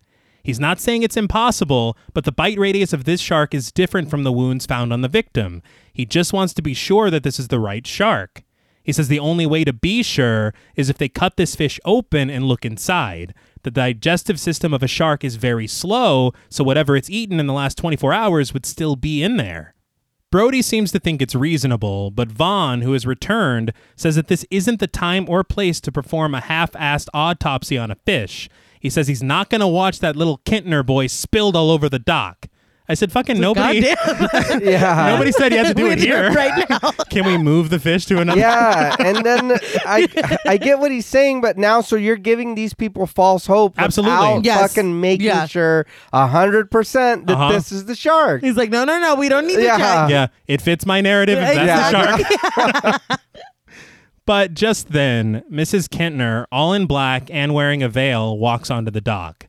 She lifts her veil when she sees Brody, and after confirming that it's him, slaps him across the face. I did see that this took 17 takes to do, God Wow. damn. and she slapped the shit out of him every time. Jeez. But interestingly, I did see in one of those documentaries that after, of, of course, the success of Jaws, whenever she had photos like with people, fans would ask her to slap her them across the face. and in the documentary, she said, "I gave my last slap on," and she gave the date. She's like, "I'm not slapping." No People- more. yeah. But Mrs. Kentner says that she just found out that a girl was killed here last week, and Brody knew. He knew it was dangerous, and he knew that there was a shark out there, and he let people go swimming anyway. Now he didn't let people swimming. No, he did not. That's what I'm that's saying. not fair. Why'd she say fuck me though? Yeah. the face you want to be slapping is right Yeah. over here. Brody's like, why is the jelly only on my shit? Yeah. that's what I'm. That, that's what I'm saying. Uh, like earlier, he was like, "Under whose authority do you have to?" Yeah. he's the fucking sheriff, dude. Why is this not? I just, I don't get it. And honestly, it only in a second for me cements how much of a piece of shit Vaughn is. Yeah. but we'll get there in just a 2nd She says that now Alex is dead and there's nothing that can be done. She just wanted him to know that, and she promptly leaves. I did think she was here to work that shark like a punching bag, but I guess Yeah. that's No. well, I mean, I if mean- I really felt like You wanted this motherfucker. We caught him. She's like, oh, hell yeah. Yeah. She's not Yeah. taking her earrings off. About to whoop some ass. No. No, just here to slap the only man who was trying to. Yeah. Yep. But after she leaves, and not within earshot of anyone really, Vaughn apologizes to Brody, saying that Mrs. Kentner was wrong. He texted it to him. It's just a crying emoji. S S R Y. But Brody says that Mrs. Kentner isn't wrong and walks away. So again, it just shows the character of Brody. He takes personal responsibility for everything that Of happened, course. even though it's not his fault. Yeah. I mean, even if he didn't sell Vaughn out to Mrs. Kentner, I would have Yeah. been like, no, you and No, you yeah. and I both fucking know Yeah. the real, you know, whose whose hands the blood is on. You know what I Yeah. mean? Mm-hmm. I would have fucking read him for filled. Brody's a better man than yeah. me. That's Oh, well, all I'm he saying. Mm-hmm. deserves it, and also I think that it shows real leadership would be Vaughn stepping up, yeah. but he's like, No. sorry about that. Looked like it hurt. Yeah. he's making sure no one's there. He's like, You want some ice for that cheek? it's like, You fucker. I fucking hate this dude. He's like, we can be friends in secret. But back at their home, Brody sits sadly and silently at the dinner table with Sean, who is mimicking his every move. Brody catches on to this, and it becomes a little game between the two of them until Brody asks for a kiss on the cheek. Sean asks him why, and he says because he needs it. this is so adorable. Mm-hmm. Yeah. And again, only makes me like and care about Brody more. Mm-hmm. Yeah. And I mean, the sobering fact is that it could have been him or his brother that Oh, this yeah. Oh, happened yeah. to. Yeah. So I mean that that's a a lot to fucking di- Mm-hmm. like that's a lot to process all while you're trying to take care of you know this fucking idiot mayor who doesn't care that people are dying. It's just a lot. It really is. And I do think that it not only we already looked at Brody as like the moral center. Right. But seeing that he is actually hurt by what Yeah. has happened. Yeah. Yeah. He's not, you know, fucking Vaughn's, you know, yeah, sorry, Sorry about fam. And then he's like going and drinking with like whatever, you know. He's like taking it home with him. It's very sad. Yeah. But Sean does kiss him on the cheek, but there's suddenly a knock on the door and Ellen goes to answer it. It's Hooper who lets himself in before she can let him in, and he's brought two bottles of wine. As every guest should. Yes, that's just Please. good guest behavior. Yeah. yeah. Sean is sent to his room as Hooper sits down with Ellen and Brody. Hooper facetiously asks him, How was your day? And they laugh. Hooper says that he brought red and white wine because he didn't know what they'd be having before asking for Brody's untouched dinner and tucking into it. His entire ass But Ellen starts small talk, saying, So, my husband tells me you're in sharks. like a shark salesman. Yeah. Hooper laughs because it's a fucking hilarious way to put it, but he says that he loves sharks. He went fishing as a child and accidentally ran afoul a shark who basically devoured his entire boat, forcing him to swim back to shore. He says he watched from the shore as his boat was taken apart and he's been fascinated ever since. I mean, you really could have gone two ways with it. Yes. Being utterly fascinated or never going in water again. And either way is justified. I would say Yeah. so, yeah. Uh, in the screenplay, it just says Hooper tells a boyhood story about a shark. so I don't know if Richard Dreyfuss just right. Yeah. you know? But Hooper says that's why he's going to go to the Institute tomorrow to tell them that they still have a shark problem here. Ellen is confused considering what she's heard on the news, but Hooper tells her they caught a shark, not the shark. He says he wanted to prove that today by cutting it open, but they weren't having it. Brody pours the red wine against Hooper's protest to let it breathe, but he just blows it off. I will say, I get why I was I was waiting on it. I get why Brody wants the wine now, but please let your red wine breathe. Yeah, no, he wasn't trying to hear that shit. Not at No. all. Just- I love how he filled up the glass. yeah, Yeah, no, yeah. I mean- He's like, Immediately. I do not blame He him. fills one for everyone. I will say, have you ever drank a glass of wine and it feels like all the moisture is sucked out of your mouth? sure. All right. That's because you didn't let Uh, Because it you breathe, didn't let right? it breathe. Yeah, you soften those tannins. Yeah. I'm a quick study. And Yeah. the legs, right? there, yeah. Wine has well, I mean, legs. that's part of it. Mhm. Yeah. And it's wet. Uh-huh. and you drink it. Uh-huh. But Hooper and Ellen snicker as Brody pours glasses for all of them. Hooper says Brody will be the only sane man left on the island when he leaves tomorrow. He says he's headed off on the Aurora, an 18 month research trip to study sharks. Ellen goes in on Brody a little bit, saying how much he hates the boats, water. She says that it's a thing from childhood and there's a clinical word for it. Brody says, yeah, drowning. That's hilarious. I, I'm like, you really need to put me on Front Street like Yeah, that. This no dude that's an shit. expert on water and, sharks. Oh, this fucking Yeah. piece of shit. can't get- It's like, uh, he cries in the back. Ellen. God damn. But Brody asks if it's true that most people are attacked by sharks in shallow water, which didn't start until swimming became recreational, and Hooper says that it is, and that a lot of attacks actually go unreported. Brody asks if lone sharks or rogue sharks find an area full of food and hang out until the food is gone.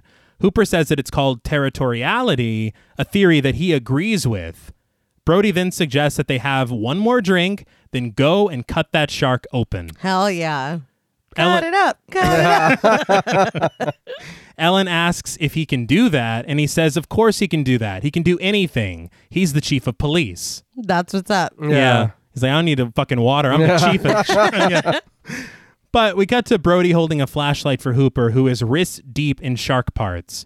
He throws out a fish head, a full fish, a can.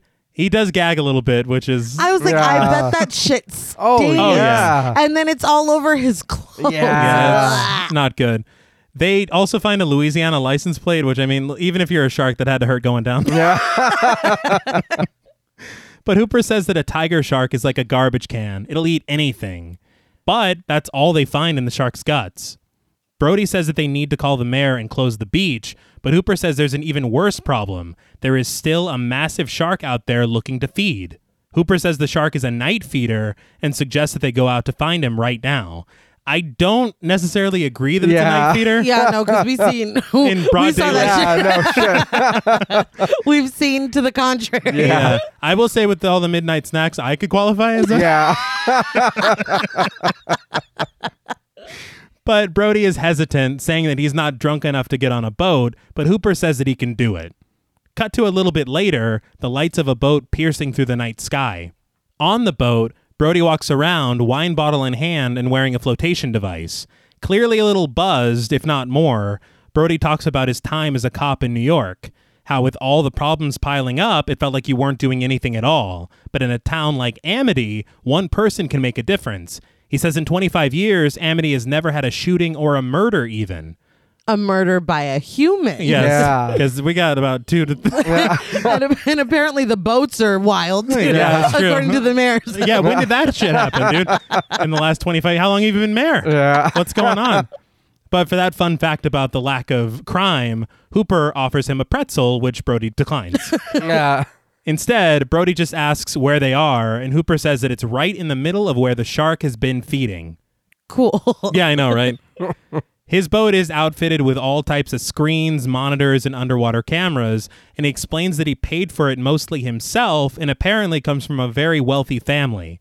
Brody says it doesn't make much sense that with all that money, he's out here watching sharks, but Hooper says that it doesn't make much sense for a guy who hates the water to be living on an island. You know what? Yeah. Yeah. You got me there. Yeah. But Brody says that it's only an island if you look at it from the water, which Hooper sarcastically says makes a lot of sense. I enjoy these two together. Yes. Yeah, they're they're pretty funny. I think that their differences, their contrasting, Yeah. it just makes for a really good comedy Yeah. and character moments. Oh yeah. But after an atmospheric shot of the boat, the sonar starts making noise, so Hooper navigates the boat in the direction of the disturbance. Shining a light into the water, they see an abandoned and absolutely busted boat that Brody says belongs to Gardner. Hooper insists that he check it out and gets his gear on to do so. As he does, the camera follows Brody's light, panning across the boat where we find, well, I mean, what appears to be a big fucking shark bite. Yeah. But with his flippers and goggles on, Hooper snags a flashlight, calming a very nervous Brody and telling him not to touch anything while he's gone. Hooper dives into the water, and we follow him as he swims under Gardner's boat, switching on the light and finding a fair amount of damage done to the hull. Hooper investigates a sizable hole, reaching inside and finding a shark's tooth about the size of his hand. God, it was Yeah. fucking huge. They downplay it later. He says it was like so, some size and Yeah, it was yeah. way bigger. Yeah, I was like, no. I feel like everything that happens in this piece is downplayed. Yeah. It seems to me. That is very fair. Because just then, Gardner's pale and bloated corpse floats into frame, blocking the hole. Hooper, in disbelief, shines the flashlight at him, discovering his face frozen in terror, one eye bulging and one eye completely missing. Terrifying. Yes. I was not prepared. I was Yeah. not ready. I was very fucking taken aback. I will say though that this scene really made me like Hooper even more. Uh-huh. Yeah. because I feel like it's very easy to fill this role as like the brainiac or like the guy with the answers or whatever and then you find out like oh he's a rich boy like Mm-hmm. Yeah, blah, blah, blah. yeah. Yeah. this motherfucker will get in the water Yes. Yeah. we're in the middle of where the shark has been feeding like i mean he's bold he's Yeah. brave I, maybe a little bit stupid you know what i mean to be doing Yeah. this but it just i feel like it makes his character more well-rounded Right. Yes. than just being the guy that stands in the back and says, you know, species names. You know what I mean? Yeah. I just I appreciated that. Well, that's why I was getting laid all the time. Yeah, exactly. right. He's bold. Yeah. Just when you dive into the fucking. I mean, but then when you have a well-rounded character like that, it's not someone who's all talk Yeah. Yeah. and then leaving it to someone else. Yeah, he's like, no, I'll go down there. I will agree there is some stupidity in curiosity and courage, Mm-hmm. but I mean, there's also a lot of strength in doing what the fuck he's doing. Absolutely. Brody's on there with a flotation device, I- but uh, you know there's what? a lot of I- there's a lot of wisdom. Yeah. there's a lot of smarts in staying your ass on the boat. Yeah. Exactly. So it's Like, everybody's. what uh, we're not gonna do. yeah, everybody's fine. Yes. It's fine. Don't worry about it. we love them all. But Hooper jumps back, dropping the flashlight and the tooth, surfacing and rushing back to his boat.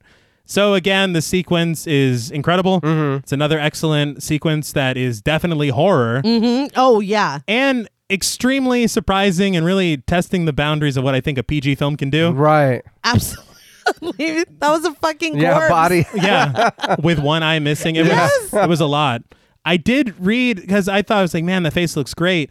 I think they said that they did a cast of the actor because All right. this was not filmed with the actor. Oh, Okay. This was filmed during the editing process because the editor, who was Verna Fields, she was in the process of editing the film, and Spielberg thought that they needed something extra here. So she's literally editing the film in her pool house.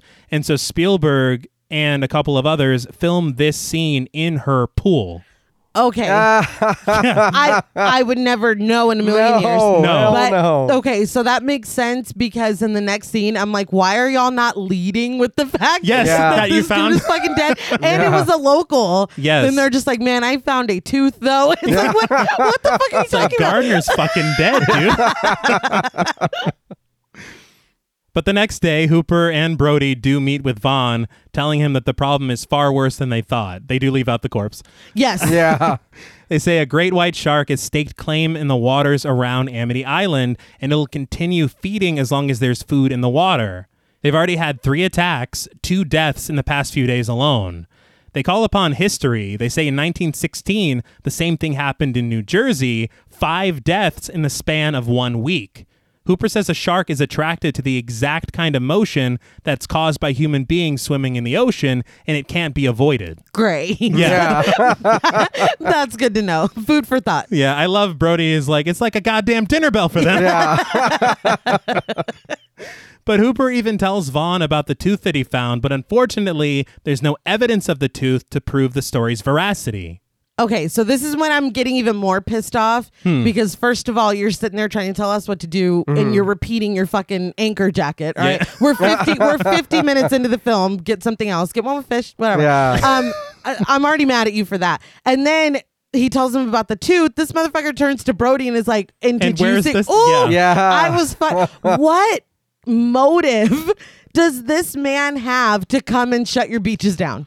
Why would None. he do that? Yeah. I Why under- would he lie? I understand that you might think that Brody is trying to wrangle something up. Right, right. But you don't know Hooper. this is a Yeah. this is a completely separate party that Yeah. doesn't belong here, doesn't have any stake in what goes on uh-huh. here. You met him the one time. What? the Yeah. fuck, like- Plus, that's his job. Yeah. That- You're That's being, why he's here. Yeah. You're being willfully ignorant, and that drives me nuts. yeah.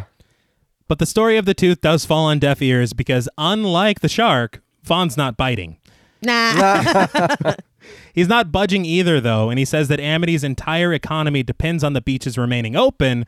But Brody says that they not only need to close them, they need to alert the Coast Guard to hire someone to kill the shark. I mean, we could get the self assured gentleman Yeah. from the town meeting. Or, I mean, this dude is literally like, we need the tourist money. And if a couple of them get eight, I mean, that's Mm, well. the price. Yeah. He's literally like, I'm Yeah. like, we need this. Not much has changed, though. I 'Cause guess if you not. made this today, it'd be the It same. has not. shit. Yeah. That's the thing. That's is what's so gross. yeah. no. I wonder how people felt about seeing this in 1975. Yeah. If this rang as realistic, because I can see in a different time it being like, okay, nobody would really, Yeah. you know, people are dying, da da da, whatever. Sure. Watching this Yeah. in 2022, I'm like, uh huh. Yeah. Like that, 100%. Like that made that, yeah. Yeah. Again, like I said, tourist dollars in one hand, couple, uh, you know, shark related deaths. Yeah. Right. in the other. They're Who's not closing. counting? Yeah, they're Yeah. not closing the town. But Vaughn walks them around the billboard that we saw earlier, only now someone has drawn a large shark fin in the water, as well as a frightened face on the swimming woman and a word bubble reading, Help, shark. they got right to the point. Yeah. like, if it wasn't clear enough, let's add a word bubble. it's like the political cartoon that's like, yeah, we get it. We- Like, good Jesus Christ. You hate us. But it's not wrong. No, it's not. And somehow this billboard is more pressing to Vaughn than the actual shark treating Amity like an all you can eat. He wants the vandals caught and arrested, and this is enough for Hooper, who bids them goodbye, not wanting to waste any more of his time. This is literally the moment where he became my favorite character. 'Cause he's like, "Fuck all it." right, yeah, I'm Yeah. not Well, wasting my yeah, fucking breath. He's like, Brody, you better get your friend. he's sick of it. It's like on Sunny when she's like, "Shut up, baby dick." He's like, "Oh, well, well I'm leaving." so, nah, he's like, "I'm not gonna sit here for, for that." but he's trying to fucking help, and He he's is. not listening. at all. But Brody coaxes Hooper back, Hooper telling Vaughn that the shark is literally an eating machine, a miracle of evolution. He motions back to the sign, saying that those proportions are actually correct, which, uh, please close the beaches now if that's Yeah. Yes. Oh fucking my accurate. But Vaughn questions Hooper's motives, saying that he's just trying to get his name in National Geographic before storming off himself. Hooper just laughs at the absurdity of it all. it's not as though he's trying to prove the existence of sharks. Yeah. Like, I don't know. They'll call it the Hooper shark. Yeah. like, what are I you don't doing? know what you think this is. Brody follows Vaughn to his car, saying that if they make a real effort, they might be able to still have August for the tourism. Vaughn just laughs. The 4th is tomorrow, and the beaches will be open. He says if they're concerned, do whatever they have to do to make the beaches safe, but they will be open. Again, as someone who lived through 2020, Yeah. this Yeah. was triggering. a little bit. They're kind of foreshadowing a. you Yeah. know. It, it think the thing to me is that literally, what the fuck can he do to make them safe outside of closing them? Yeah, no shit. So nothing, basically. No. Uh, I guess like guard sharks. Yeah. Get a couple on your on your Like, side. pay and him- yeah, look down. yeah. Give them a roast. It's like, look, the shark mafia is really breathing down our Yeah. neck. Find out if they like roast, though. That's true. because not all of them do. That's true. They they're picky. They're like us. Yeah. But in a bit of a montage, we see Brody and Hooper working tirelessly, calling the Coast Guard, consulting other experts, etc. But meanwhile, dozens and dozens of tourists arrive in Amity from the roads and the ferry, filling the streets with crowds of people and lines of vehicles. Lunch is here. yeah, They weren't bullshitting about that crowd. No. No. And you know the sharks fucking cabbage patching and Oh yeah. Yes. putting on a bib or whatever. we then cut to a video game where kids are shooting at a shark underwater. I was like, this is a little on the nose. I thought, I swear, okay. I assume that this game was made for the production, Right. For this scene, Uh-huh. but it's actually a game that was made by Sega in 1972. Oh, wow. so they just Alright, had yeah. it and used it. Nice. But we see Brody patrolling the beach, which is filled with people having the time of their lives. It's fucking packed. It only and again, it only fills you with more fear. Yeah. Seeing all these people out there, but fucking the mayor is doing the worm or whatever. but Bro- but Brody radios into Hooper, who is patrolling the waters, and he sees nothing on the sonar, so there's no sign of the shark. On the beach, though, an interviewer played by Peter Benchley, the author of Jaws, yeah. Yeah. walks along the beach filming a report. He speaks of the beautiful beaches of Amity Island, but says lately a cloud in the shape of a killer shark has been hanging over the community. Did that make anybody Yeah. else? what? It's not the best. Who wrote Not- this. well, hopefully not Peter Benchley. that killed me. that was great. But we see Vaughn making his rounds on the beach, but he stops when he spies Posner and his wife, played by Belle McDonald. He asks Posner why he isn't in the water, and Posner tries to piece together a bullshit excuse about waiting for his sunscreen to be absorbed. But Vaughn interrupts him, saying nobody is going in the water and asking him politely to please go in. Why don't you get in Yeah, the water with your fuck ugly you. ass suit? Yeah, well, he's you gonna get, go the get in suit there. wet, you know. I don't give a- Wow. well, that suit needs to get something. Maybe Needs the the water will washer. help. Yeah. Yeah. I was so mad. Yeah, well, he's not going to do. He's he is the opposite of Hooper. He doesn't have Yeah. the courage. You're Yeah. right. But very reluctantly and almost to the fucking rhythm of a funeral march, the Posners grab a raft and their three children I was like, not the children. and they head right into the water. Seeing that they aren't ripped to shreds immediately, tourists begin to join them, filling the shallow waters near the shore as Vaughn smiles. The Posners look at each other like, we're going to die, kids. like, this is it. it's like, why? Couldn't you have left them on the beach with a friend or something? Yeah. If you are so fucking indebted Ate to up the with the mayor, fucking Yeah. mayor. then yeah. you get in the water. Or why do you take your wife? Yeah. I just, this is just horrible. He's like, honey, why don't you go get the You said till death is what I heard. and that includes shark bites. But Brody sees Michael and several of his friends carrying his birthday boat toward the water, and he stops to talk to him for a moment. He asks his son to take the boat and put it in the nearby pond instead. Michael says that the pond is for old ladies, but Brody asks him to please do it for the old man, to which Michael reluctantly agrees. Michael was really going to take his ass in that water, I am Yeah. surprised. sir. Yeah. Have do you not been paying any attention? We've been Right. talking about this at home. He's I bring going- this home with me every night. it's unbelievable. And he's not a millennial. He's not like if we die, if I die, I die. That's just that's just what it is. He's too Well, too he's old to around be a all millennial. his friends. That's his birthday gift. That's you know true. What I mean? Got to show off the boat. Yeah. no. From the boardwalk, though, Ellen gets Brody's attention, mouthing to him that she's got Sean, which Brody is glad to hear. But then we immediately see Sean rushing off to join Michael and his friends who are bringing the boat to the pond. I was okay. Why did she mouth it instead of yelling it? And she does not have Sean. Sean's like, like hell you do. Yeah, fucking no, you don't. But yeah, I, I just don't, I don't get what's happening there. But the beachgoers splash around, and unbeknownst to them, basically telling the shark, "Come and get it." Literally, Yeah. it's like a, it's a fucking buffet. Yeah. We even get underwater POV shots, which so far in this film have not been a good sign. Yeah. Hendrix radios in, thinking that he saw a shadow, but once again, nothing comes up on the radar. But back underwater, we see legs kicking joyfully, keeping the happy swimmers afloat. Like I had said earlier, this is where the sound design is just chef's Yeah. kiss because that dip and then surfacing, great Yeah. work. But back on the beach, Vaughn is being interviewed and he shares the news that they've actually caught and killed a large predator that supposedly injured some bathers. It's like there's a lot of qualifiers. Yeah. There's a lot wrong with this sentence. But he says that it's a beautiful day, the beaches are open, and the people are having a wonderful time. Amity, as you know, means friendship. No. Yeah, I know. Except for that house, right? Yeah, right. but just as he says this, we're taken back into the water where, through the happy tourists, one swimmer notices something moving through the water a large shark's fin. She screams, Oh my God, alerting others who notice it as well and attempt to swim away. One dude pulls a George Costanza. That's literally, I said, not the man with the Costanza energy. Yes. he bursts through the Posner's raft, knocking the kids into the water, and he just swims to the shore. The officers patrolling the waters see the shark too, and Hooper radios into Brody to get the swimmers out of the water. A lifeguard begins to blow their whistle, which Brody puts a stop to. Another lifeguard, played by Steven Spielberg, urges the tourists on a bullhorn to get out of the water. I would put myself in my films too. Yeah. For sure. So, not going to hold this against Steve. He's like, I don't think they like water. Now, if that. Don't do that. He's like, they like New York strip steak.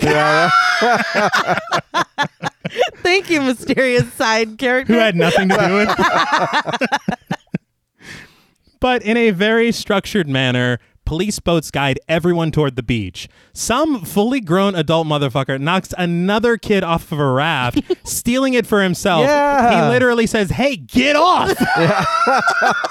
I hope the TV cameras are catching this I shit the whole time. know. Unbelievable. And the sad thing, again, just like with what we were saying earlier about the politics, Yeah. this is You can see it. absolutely Yeah, you can Oh, see yeah. it. how I see this going you, down. You want to think that this is absolutely ridiculous, but it is Nah. not by any, any stretch. Not at all. Some lady just screams in the water, holding her child as a helicopter swoops by overhead. It soon devolves into a full panic, folks getting trampled on the shore. they were trampling old people. Yeah. Yes. And it was really fucked up the shot of that old man getting Yes. stepped on. I was like, oh my god.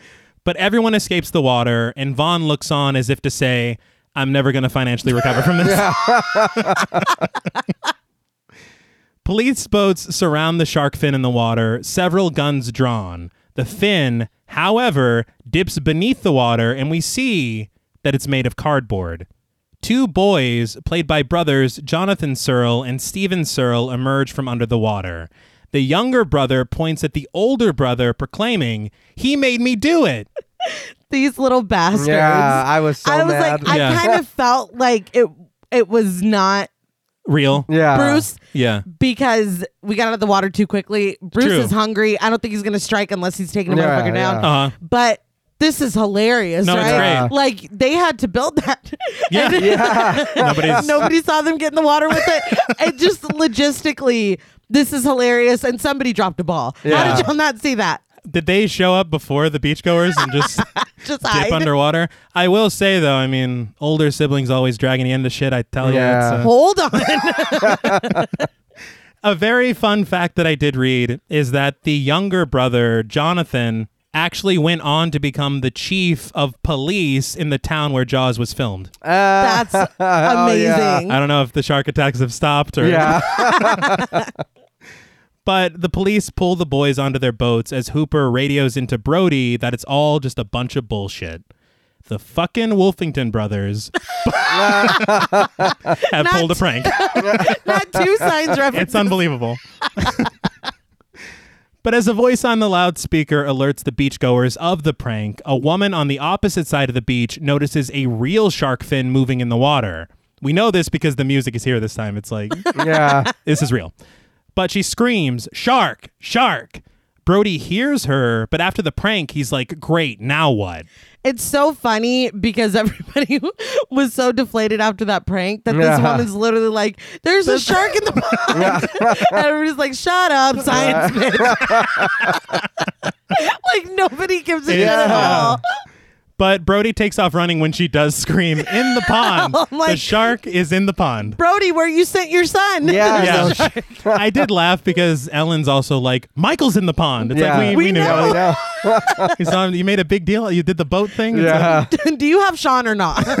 That's the real question. and she's never like, Where's Sean? Yeah.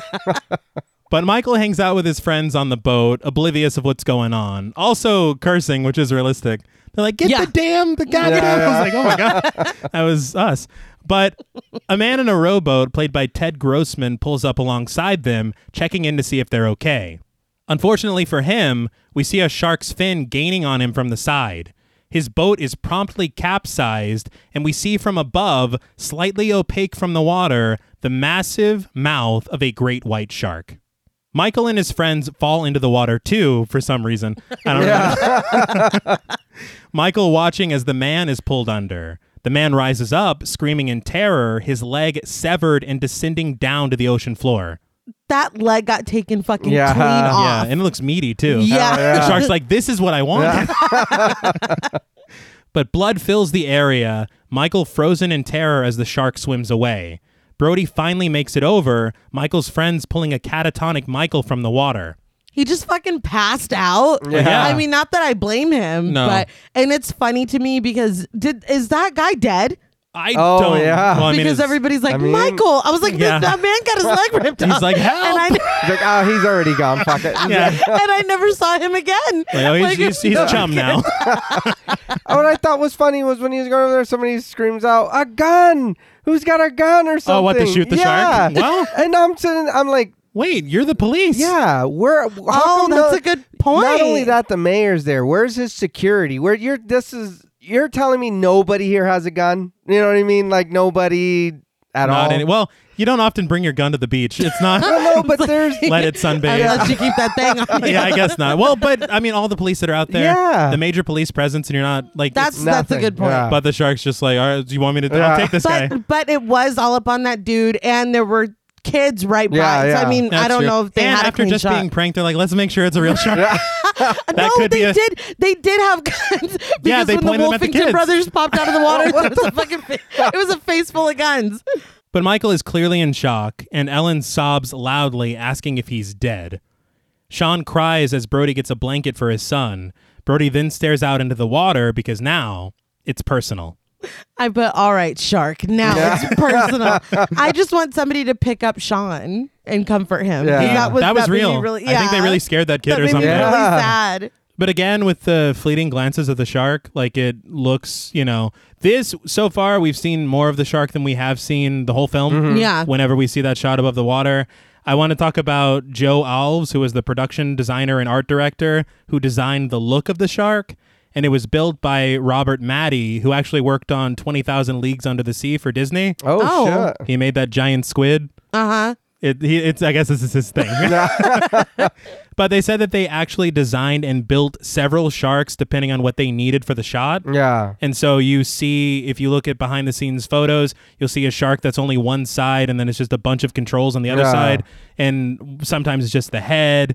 Like they really used what they needed for Yeah, the, you know, yeah. it's just incredible. Yeah. But they said that the first model that they built of the shark, they tested at Universal. And then when they brought it out, the salt water just fucking ruined it Uh-huh. because they tested it in freshwater. Yeah. Right. And so they had to rebuild it from the ground up. And they said that 10 to 12 people were operating the shark at a time, but that it was always fucking up. Mm-hmm. And so the plan was initially to have so much shark in this film, but because of all the fuck ups, Spielberg said that he decided to go more Hitchcock than Godzilla. All right. And so the film to me is better for it. No. Oh, yeah. Absolutely Yeah. yes. So you get those fleeting glances instead of imagine if the opening of the film you see the entire shark. Yeah. I know. If he came out out of the water and like Yeah. walked on land, This it'd be, what either, the yeah. fuck? Like, God, What? Shooting fire out of his mouth. It's he's like, amphibious now. yeah. Well, Godzilla. I mean, Yeah. one thing that did make me laugh on the making of the producers. This I I don't want to say how out of the loop they are on animals, but they were like, so what if we trained a real shark? Oh, God. And they promptly were told you can't do that. What the fuck? They're like, no, but what- if we paid it though, yeah. he enjoys Rub New it York in. Strip. but later at the hospital, a nurse played by Ayn Royman tells the family that the doctor says that it's just mild shock and that Michael can go home tomorrow. Ellen and Brody check in on him, and he weekly requests his toy cars and some coffee ice cream.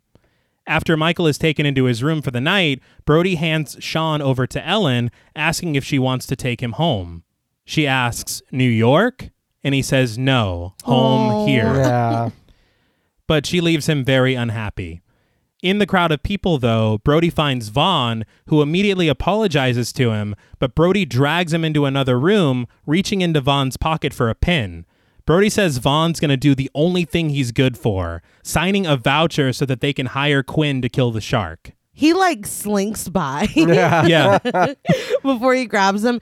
I'll admit, I wasn't expecting him to take any count, any, Oh. any kind of accountability. No. Yeah. Um, so that was shocking. But then we get into why, Exactly. Yeah. which fuck you, dude. Yeah. like, I just I cannot stand this guy. And when he reached for his pin, I was like, did he leave it in the cell with Lecter?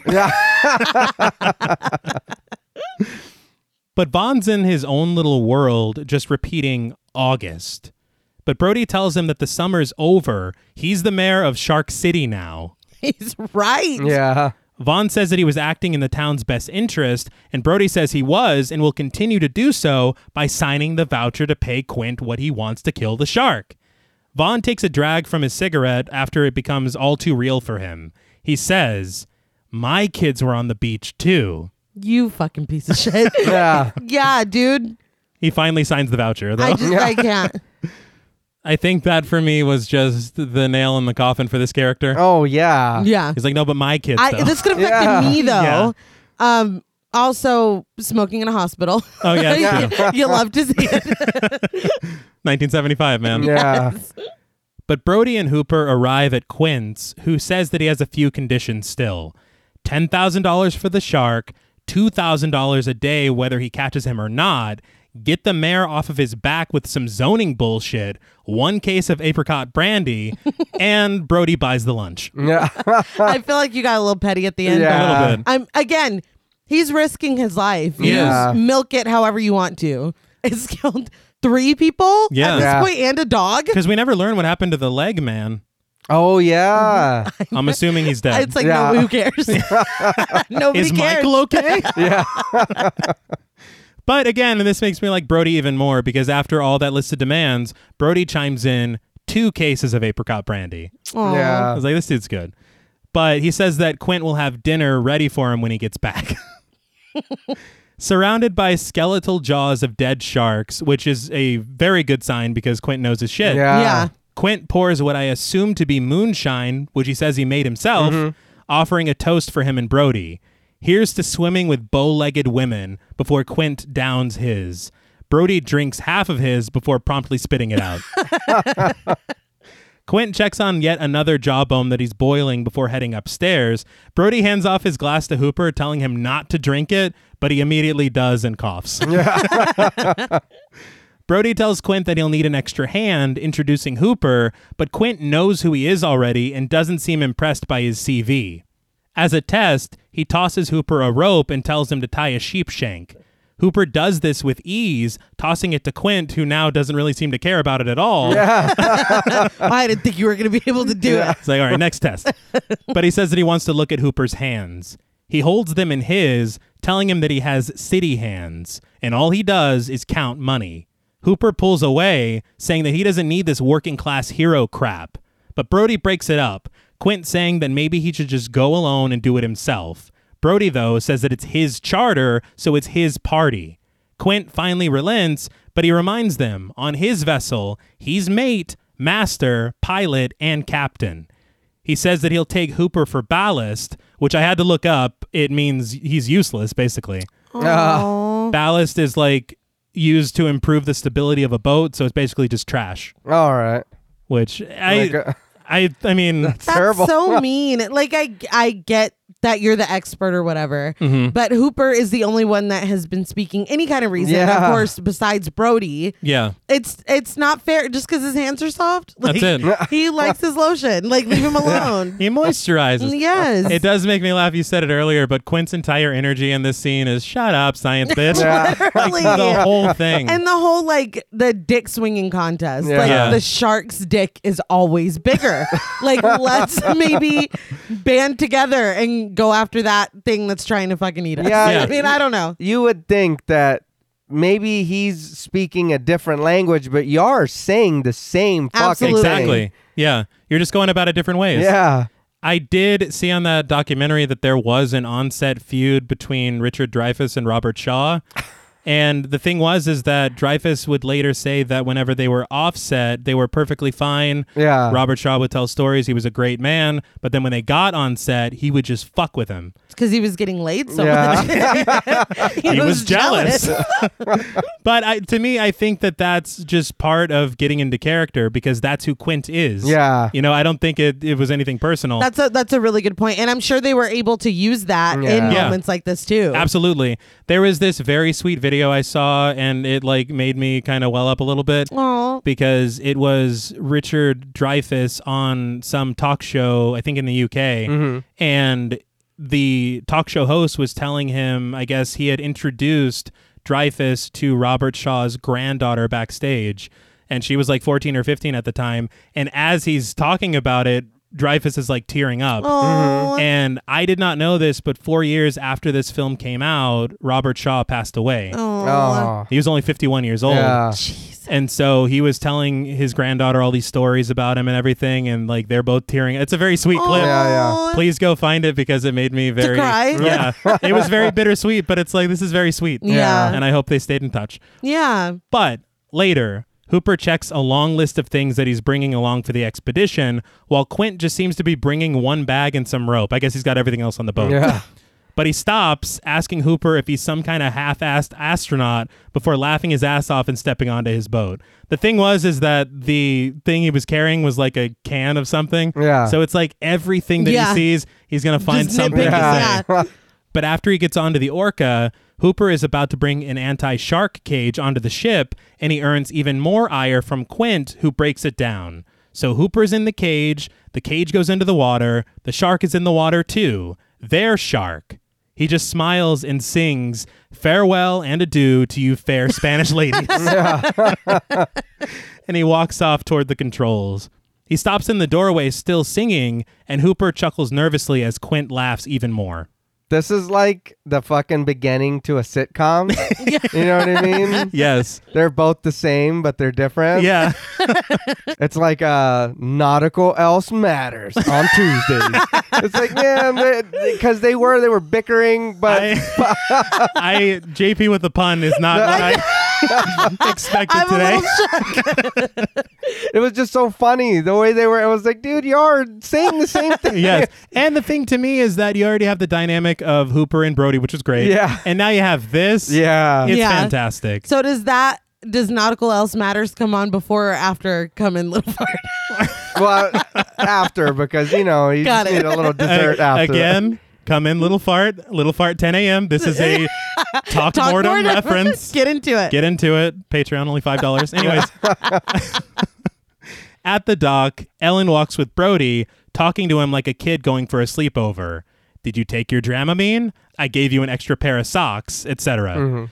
As she pulls his jacket on him, they watch Quint hurling some bit of abuse at the men loading items onto the boat. Ellen surmises that he's Quint and admits that he scares her. Ellen asks what she'll tell the kids, and Brody puts it simply Tell them I'm going fishing. it's not a lie. It's not. Yeah.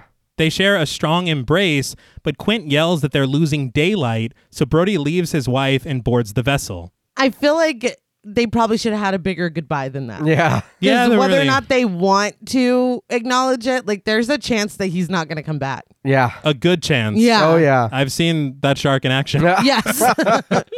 But Quint, still full of energy and having a blast, spouts off what sounds like old pirate shanties. Here lies the body of Mary Lee, died at the age of 103. For 15 years, she kept her virginity. Not a bad record for this vicinity. He just laughs. I was like, I'm I'm scared. Ellen like runs away dramatically. She's like, "You awful, awful man." but in a very, very smart move and incredibly cool shot, the camera presses in through the skeletal jaw of a shark and out the window as we see the boat set sail. I loved that. That was Yeah. smart. I loved it. But we see the men later in chummed waters, Brody tossing even more off the boat to entice the shark. Brody, of course, is wearing a flotation device around his neck, and he pours something onto a towel and inhales it. I don't know if it was to help with the smell of the chum. I didn't know if Dramamine was liquid that had to be inhaled in the 70s. Yeah. I don't know what's going on here. or m- he just wanted a little huff moment. Like Yeah, we're, we're some about ether to or do a lot something of on work. there. Yeah. I mean, It's like I brought some paint. I brought, I brought enough paint thinner for everyone. but Brody asks who's driving the boat and is not pleased to hear from Quint that the tide is. Quint gives some back in my day energy, talking shit about the gadgets used by modern fishermen, mentioning electric toothbrushes, which again, I didn't know existed in the 70s. oh, that's a good point. Yeah. It's like we get it. You're old school. Yeah. Like, okay. yeah. I feel like I didn't think about that though. About it being, I feel like this movie is so good that I forget that it's so old. That's the thing. Yeah. Not that on old the movies cool, aren't yeah. good, but I Yeah. feel like it aged shockingly well. Yeah. I think there are things you know that stand out when you wa- watch a movie from the 60s or 70s. Yeah. like oh, this is so of its Mm-hmm. For time. sure. Yeah, Yeah. yeah. I did see in an interview they did talk about the wardrobe that I think that they intentionally made it that way so Mm-hmm. that it, this will always be. Yeah. Yeah. it's kind of like an evergreen film. All right. Right. Although nobody uses a cell phone or anything. Yeah. hey, there's no clamshell phone, so you don't have to get pissed off. Yeah. But Quint cracks open a beer and tells Brody to drop another chum marker before downing the entire thing in one go, crushing the can and looking up at Hooper. Hooper then downs his coffee, crushing his cup like Quint crushed his can. Just this constant one up. Yeah. I love it. Brody accidentally undoes a knot, though, sending tanks of compressed air tumbling around, earning the ire of Hooper, who tells him not to fuck around. He's like, God damn it, bro. Like, I get so He mad. at him. does. He says you screw around with these tanks and they'll blow up. Like, I get it. And I get that this is a lesson that you need to learn, but it was an accident. It was an accident, but he needs to know how serious it is. Although learning that they blow up, eh? Yeah. interesting. That's good to know. I'm Yeah. sure that won't, you know, whatever. No, it's no big deal. Throw it away. It's just a fun fact. But Quint cracks wise about the equipment that Hooper brought, musing that the shark will probably just eat it. He saw a shark eating a rocking chair one time. I'm like, this guy's got a story for everything. Yeah. But when Hooper steps away, Quint leans in closer to Brody, telling him to just ask which line to pull next time. So I'm like, you know, he's well rounded too. Yeah. Yeah. He's like, I'm here to fuck with Hooper. I don't. Yeah. Not yet. Oh, we're fine. Yeah, I'll help you. You're getting me that second thing of apricot brandy. Exactly. and the 10 grand as well. So you're fine. But later, Quint teaches Brody how to tie a knot, but when it doesn't come out very well, he guides him in another practice. Suddenly, the line begins to click on the reel in front of Quint, who quietly notices this before strapping himself into his chair. He slowly lifts the reel and places it beneath him in a slot on the bottom of the chair, clicking in a harness as he does. He puts his feet up for stability, and just as Brody excitedly completes a perfect knot, the line takes off. I was like, this man is really trying to catch a shark in a fucking barber chair. I was like, what the fuck? I didn't really get what like this the chair to me. I'm like, is that standard? Is that I, I don't know. I I, mean- am I think I said earlier that I'm not a fisherman. that is true. That is true. I know I've seen some videos where they're like hunting sharks and shit. Or, Uh-huh. And yeah, they sit in them chairs. Fuck no, that's scary as shit. It is, but the way that he's just so like nonchalant about, I was Yeah. like, this man is about to be humbled. Yeah. like I don't think Oh, you no. realize what we're up yeah. against. No, not at all. Quint tells Brody to get behind him and for Hooper to man the controls and reverse the vessel. Brody wets the reel and tells Hooper to watch the starboard and go neutral. With no more movement, Quint begins to reel the line in, somewhat confused. He says the shark is either very smart or very dumb, but then it hits him. The shark has gone under the boat. Seeing what the shark did to Gardner's boat, Yeah. Yeah. Fuck. But he tells Hooper to keep it steady because he's got something big. He tells the men to put their gloves on, and as they do, Hooper tells him to just let it go. Quint says that he may be hot shit in the lab, but here he's just super cargo. This just it really feels like whether they want to admit it or not, they both just want to be more like each other. Yeah. Yeah. in their own way. Yeah. I mean, I'm like, stop. Like, Yeah. be nice. Be friends. Like you're just poking them with a stick. he says that if he wants to stay on the boat, he better get his ass down here though. Hooper does as told, but says Quint doesn't have a shark attached. It's either a tuna or a swordfish. Brody unbuckles Quint at his request and takes the rod as Quint heads up top with a hook. Hooper pulls at the line but falls back when it's revealed that the line has been chewed through. Quint comes down and tells Hooper to never tell him his business again because it was clearly a shark. He tells Hooper to get back on the bridge, Hooper saying it doesn't prove anything. I think it proves everything. yeah, it does. A tuna isn't going to chew through a fucking. He's trying to teach you, He man. is. You know what I mean? I, In all fairness. Yeah. I love you, Hooper. But, Stand down. but listen, yeah. Quint says that it proves that the wealthy college boys don't have the education enough to admit when they're wrong. Behind his back, Hooper's like, fuck you. Giving all kinds of gestures. But he does head back up like he was told, and he heads off at full throttle when Quint tells him to. Quint says that he's going to try to trick the shark to the surface and directs Brody to the first aid kit when he notices a cut on his forehead from the wire incident. Later on, Quint observes overhead from the bucket as Hooper plays solitaire down below. He instructs Brody to drop the chum line again, and he reluctantly does so, annoyed. Quint tells Hooper to stop playing with himself and gives him the order slow ahead. That line made me laugh so hard. He's I just was like, dude, you did not have to treat him Yeah. like that. nothing is happening. Let him play some solitaire. And he's like, quit beating up. I was like, oh my god. It just cracked me up. But Brody tossing the chum is like, slow ahead. Yeah. I'll show you slow ahead. Come on down and chum some of this shit. I was like, oh my God. It's like he's got ocean I- rudeness. I would not want to be doing that either. No, not at Yeah. all. But as he tosses another scoop, a massive shark makes its presence known, poking its head out of the water. Brody snaps back and it goes back beneath the waves. Brody then backs into the cabin where Quint is and tells him, You're gonna need a bigger boat. Fucking iconic. Yeah. Yes. Iconic moment with the shark, iconic line. So that would be more than just a squirt of pee, right? Oh, guess. Like, that'd be like the full bladder. Yeah, that'd be at least half Maybe a a cup. little poop. I mean, that's fucking terrifying. You see how big that thing is? the head. Oh, you just saw the head. Yeah. That was And that's Oh, enough. it's no. terrifying. yeah. I uh, read, I can't remember if I read it or watched it on something, that when they showed this to test audiences, everybody was fucking freaking out for finally being able to see the shark. Mm-hmm. Uh-huh. That when he walks in and says, You're going to need a bigger boat, nobody heard it Oh. Oh, because everybody it's- was like, Fuck, or whatever, whatever they were doing. So they had to, like, you know, extend it where he backs up and everything Yeah. because That makes sense. they said that they needed the moment of levity, right. but nobody was ready for it. They said that the line, like I had talked about with Gottlieb allowing all this um, improvisation Mm-hmm. and Spielberg as well, that line, that iconic line, was ad libbed by Roy Scheider. That's All incredible. I was like, wow, man. And Yeah. it's forever. Yeah. But Quint walks outside with him, and nearby we see the shark's fin heading toward them as the music pulses. Brody tells Hooper to shut off the engine, which he does, and the shark swims right past them.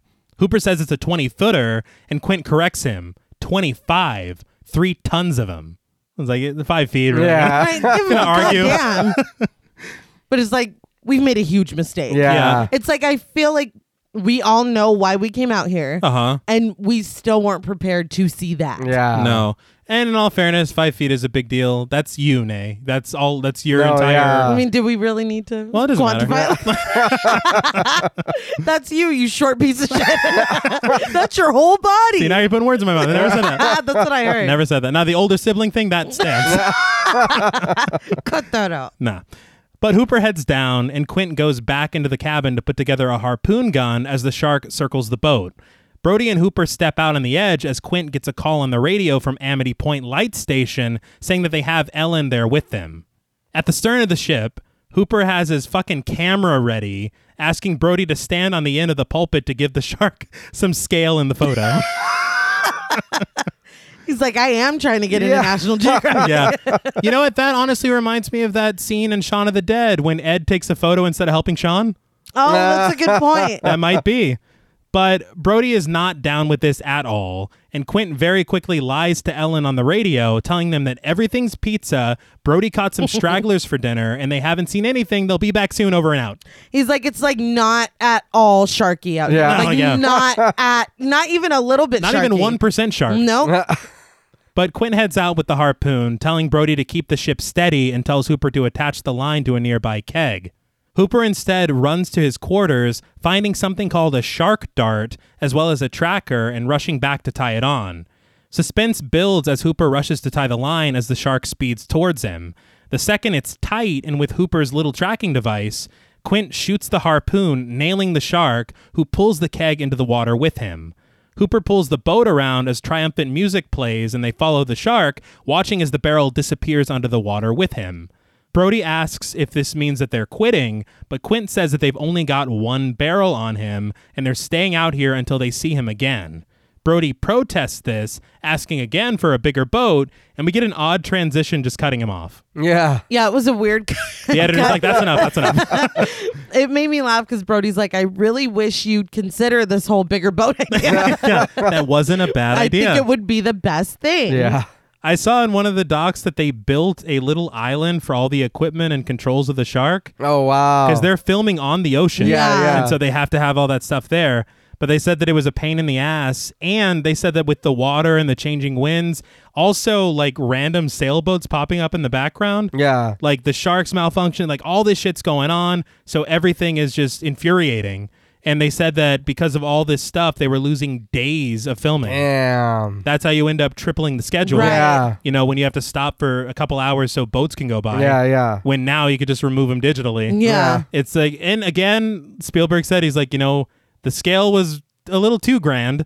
We probably should have filmed in a studio, Mm-hmm. Yeah. but you wouldn't get this film. Ex- Yeah. Exactly. so, I mean, wait for a sailboat. Right. But later that night, the men sit in the cabin having already finished dinner. Brody nervously touches the cut on his forehead, but Quint tells him not to worry and that it won't be permanent. He asks if he'd like to see something permanent before taking out one of his front teeth and laughing. That was I was not expecting that. No. Yeah. And he was just so full of glee when he did it. He's got pirate energy. Yeah. He does. the way he's like he's like, You call that a knife? Like yeah. but he then has Hooper feel under his hat for a lump, another permanent one, happened in Boston on St. Patrick's Day. But Hooper says that he's got that beat, revealing a scar on his arm from a moray eel that bit through his wetsuit. For that, Quint tells a story of how he can't extend his arm after an arm wrestling incident years ago.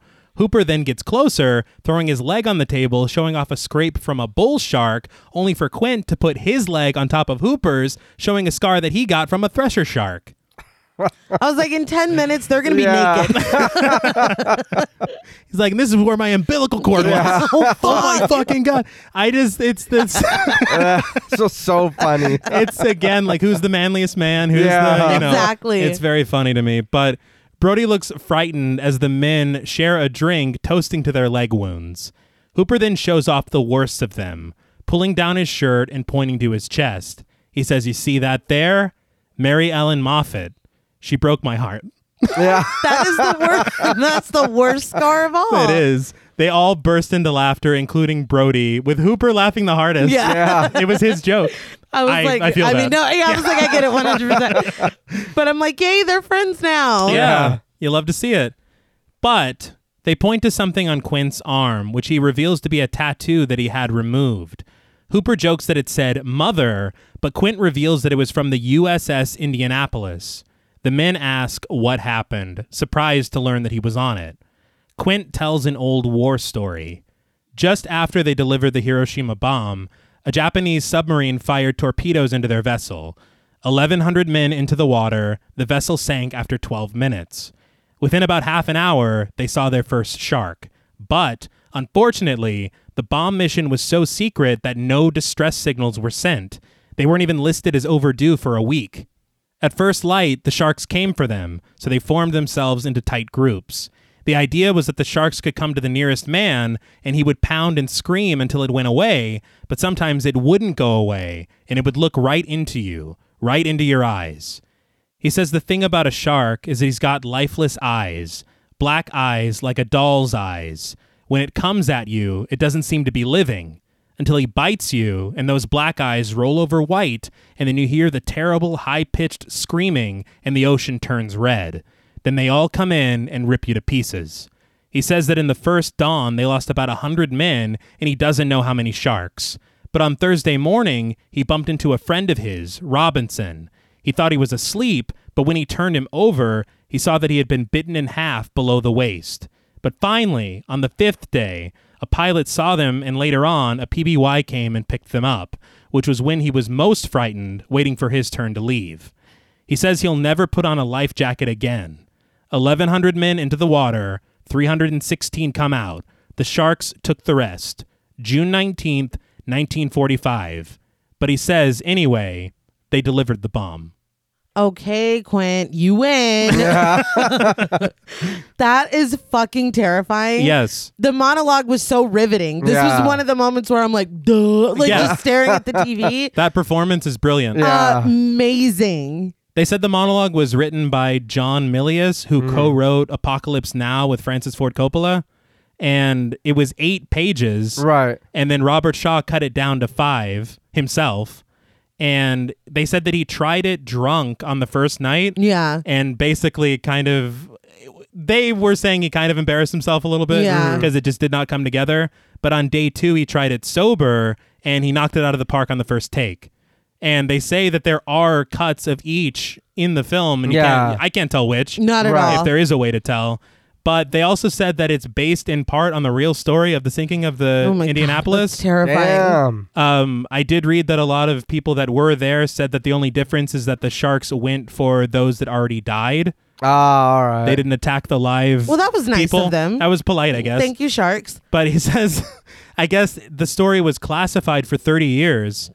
I And bet. So a lot of people's first time hearing this story was in Jaws. Oh wow. That's a lot. Yeah. I'd be like, you couldn't have waited until we were on land to tell us that. Yeah, goddamn, we're still here, dude. We haven't gotten the shark yet.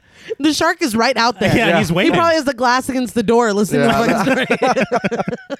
He's just on deck. He's yeah. like, it's like, damn, that's sad. Bro. I'm sorry. That's the worst thing I've ever yeah, heard. right. My cousin was there. Yeah. Like, what? what? What? My grandfather told Yeah. me that story. But that's not how That's it not happened. how it- we didn't take the live ones.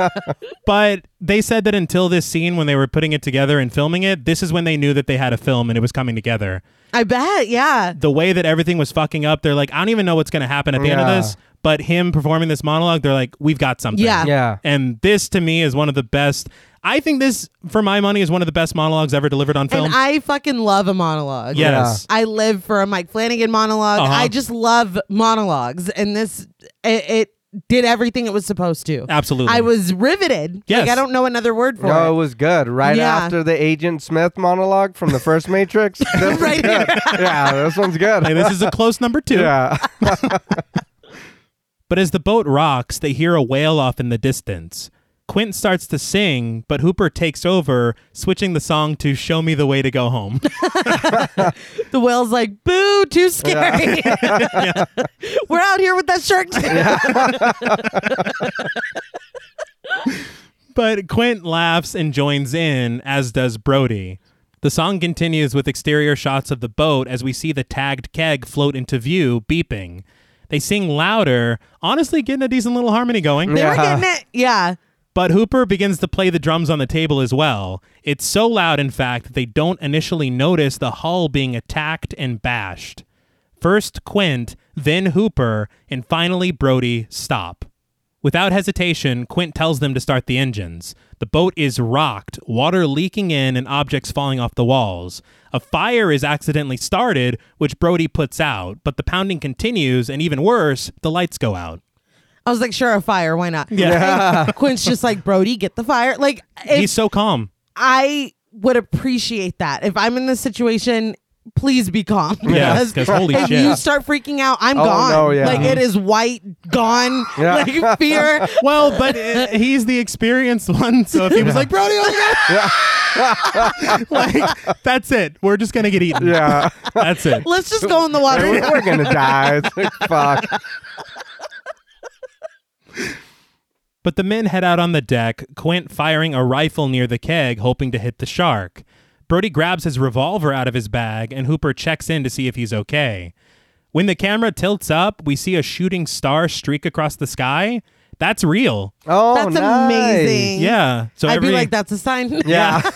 this film's gonna be a fucking hit. Now watch that and then make a wish because you every time you watch we Jaws, saw it. you get a wish. yeah. But time passes through to the next morning, Quint and Hooper assessing the damage and Brody manning the controls. But suddenly, the keg pops up out of the water at the stern. All men on deck, Hooper grabs a pole to pull the keg in. Hooper holds onto the rope, as does Quint, warning him to let go if the shark takes off. He's seen men's hands go all Mike Flanagan because they hold on. he hates hands. I he does say hands. I love that he can't ever just be like, be careful with the rope. It's like because one time. yeah. There's always a story. I love it. But the shark pops up almost immediately, ripping the rope from their hands, leaving them bloody. Brody goes to radio in, calling into the Coast Guard with a mayday. Quint suddenly snags a bat and bashes the radio to pieces. Understandably, Brody loses his mind, but Quint just shrugs it off. You've murdered us all. To me, I was like, look, this is a personal battle between man and shark. Yeah. This is Quint's shark to kill. Totally get it. Now, I'm Yeah. saying from Quint's point of view. I to- I totally get it, but like just for like backup. Uh-huh. Like Leave that. yeah. Turn off the radio. right, Yeah. turn That's it fine. off. That's fine. Like, you realize that shark's bigger than our boat, right? Yeah. We, we never got I- the bigger Yeah. boat. I've specifically requested a bigger fucking boat.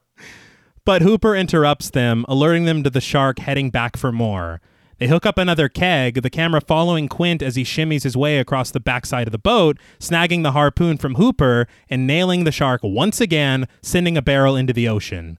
It trails the shark as triumphant music plays again, and they speed after it, trying to get right up alongside it.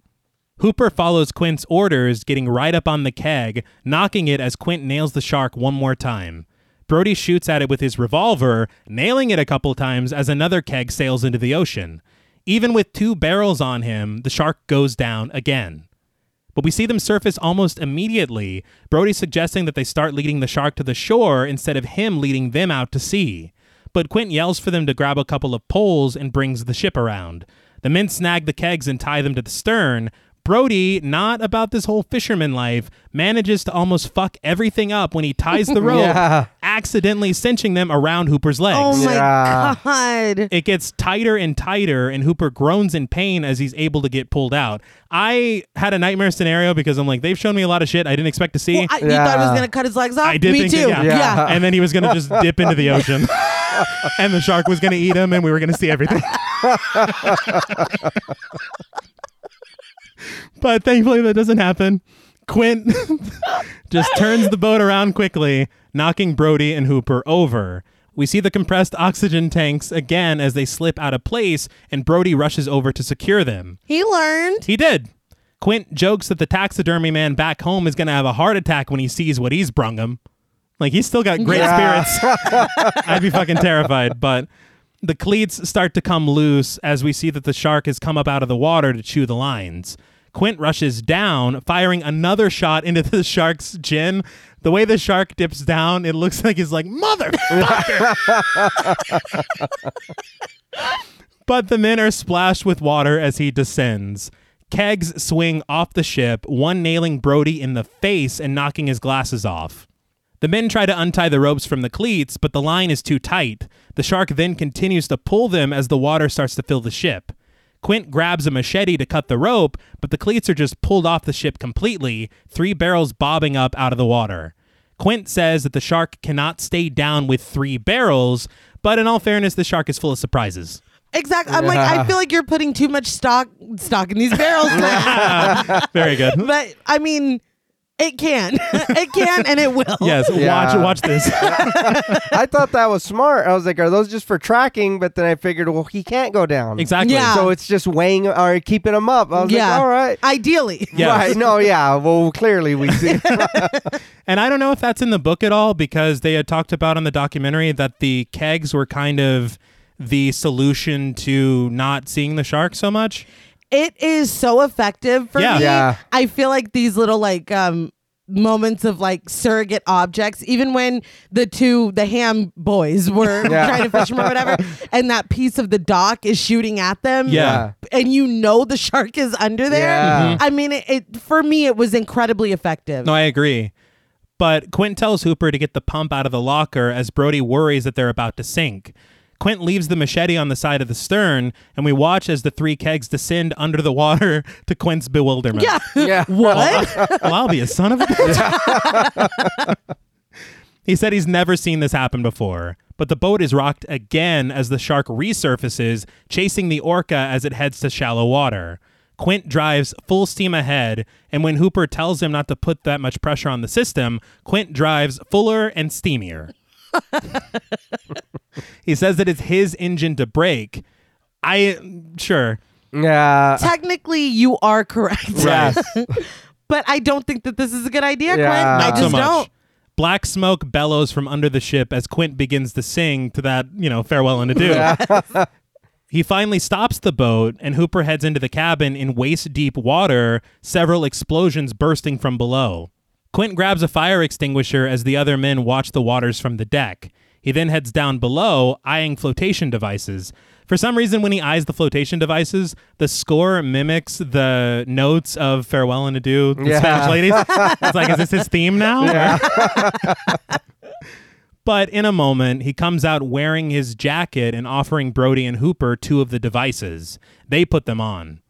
I honestly thought with Quint now wearing his jacket that he was going to go back on his word and would be shown wearing a flotation device later. Yeah. Th- this never happened. No. But they sit in silence until Quint asks Hooper what he can do with that shark dart situation of his. Hooper says that they can inject the shark with 20 cc's of strychnine nitrate, but he'll have to be close, close to do it. He says that he won't be able to get the shark through the skin, but if he can get him in the cage, he can get him in the mouth or the eyes. He's not allowed to get him through the skin. oh, right. But Brody thinks that the plan is bullshit and that the shark will just tear the cage apart. But after he doesn't have a better suggestion, the men put the cage together. Hooper gets his gear on and he readies the shark dart. Again, brave as Yeah. fuck. Yeah, he's not like, you do it. No, well, now that you've seen it face to face, too, Yeah. Yeah. like, oh my God, crazy.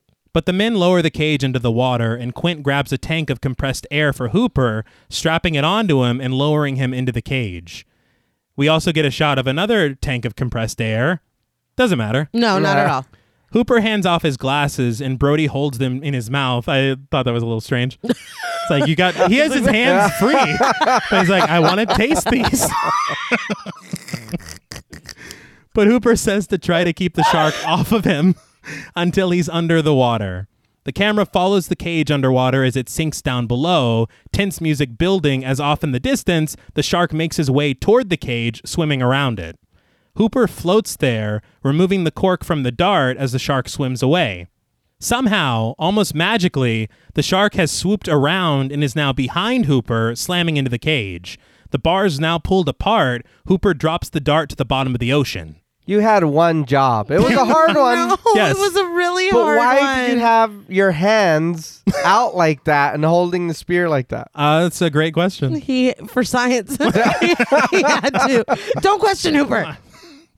But the shark does come back, slamming into the cage again, tearing through the bars. Hooper pulls a knife and stabs the fuck out of the shark's face. Hell yeah. See, I was like, there you go. Yeah. Yeah. in my notes, I go, this is just more evidence for John Paul's Everyone Should Uh, Carry see? an platform. I know your sister was like, when are you going to fight an alligator or whatever? Uh-huh. Look. He's like, you I'm- never yeah, know. yeah. No, Oh, there's a shark right here. Yeah. But blood pours into the water as the shark fully breaks into the cage. Hooper dips out, heading for the pole with the dart attached to it. The shark then thrashes on top of the cage, leaving Quint and Brody unable to pull it up.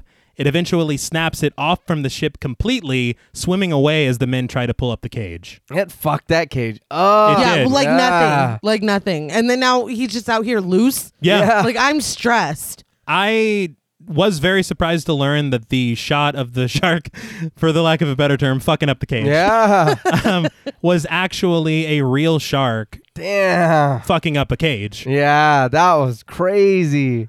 That is horrifying. Yeah. Yeah. They're so powerful. Yeah. They said that they had a second unit filming in Australia to get these shots. Yeah. And there was actually a stuntman named Carl Rizzo. He was four foot nine and he was doubling for Dreyfus because the sharks in Australia where they were filming were only 16 feet long. Uh-huh. So they couldn't be 25 feet. Oh, so Yeah. he looked smaller Exactly. in comparison. Okay. That's smart. So that's what they did. And that whenever the shark really attacked the cage, they got that amazing shot of it on top. Yeah. But the only problem was Rizzo wasn't in the cage at the time. Yeah. And so they decided, well, in the script, Hooper is supposed to die right here.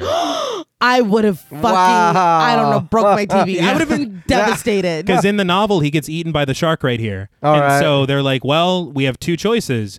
Either we have this shot and Hooper lives, or we don't have the shot and Hooper dies. Have Yeah. the shot, have the shot. They Yeah. chose the shot. the shot's great. oh Yeah. yeah. Also, I learned that the other stuntman for Richard Dreyfuss was our old friend and the man who played Michael Myers in Halloween 2, Dick Warlock. Oh shit. Yeah.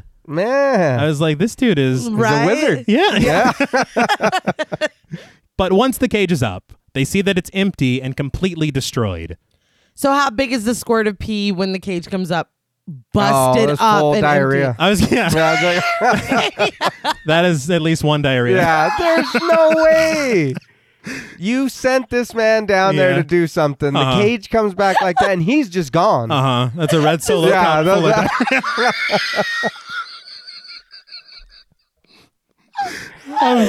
That's- what are you it's- supposed to do? I mean, what can you do? it's getting late. I shouldn't have said that. empty? Is this how we I quantify think, it? yeah, well, it had to be What? measured. Everything else is being measured in this film. Look, we're on the home stretch. get past it. Get past it. Back on the rails, Yes. please. The shark then surfaces, smashing the end of the stern and angling the boat towards its open, gnashing mouth. Quint and Brody hold on for dear life so they don't slide into its jaws, but Quint loses his grip and heads right for the shark. He kicks feverishly against the shark, but he can't hold on, slipping right into the shark's mouth.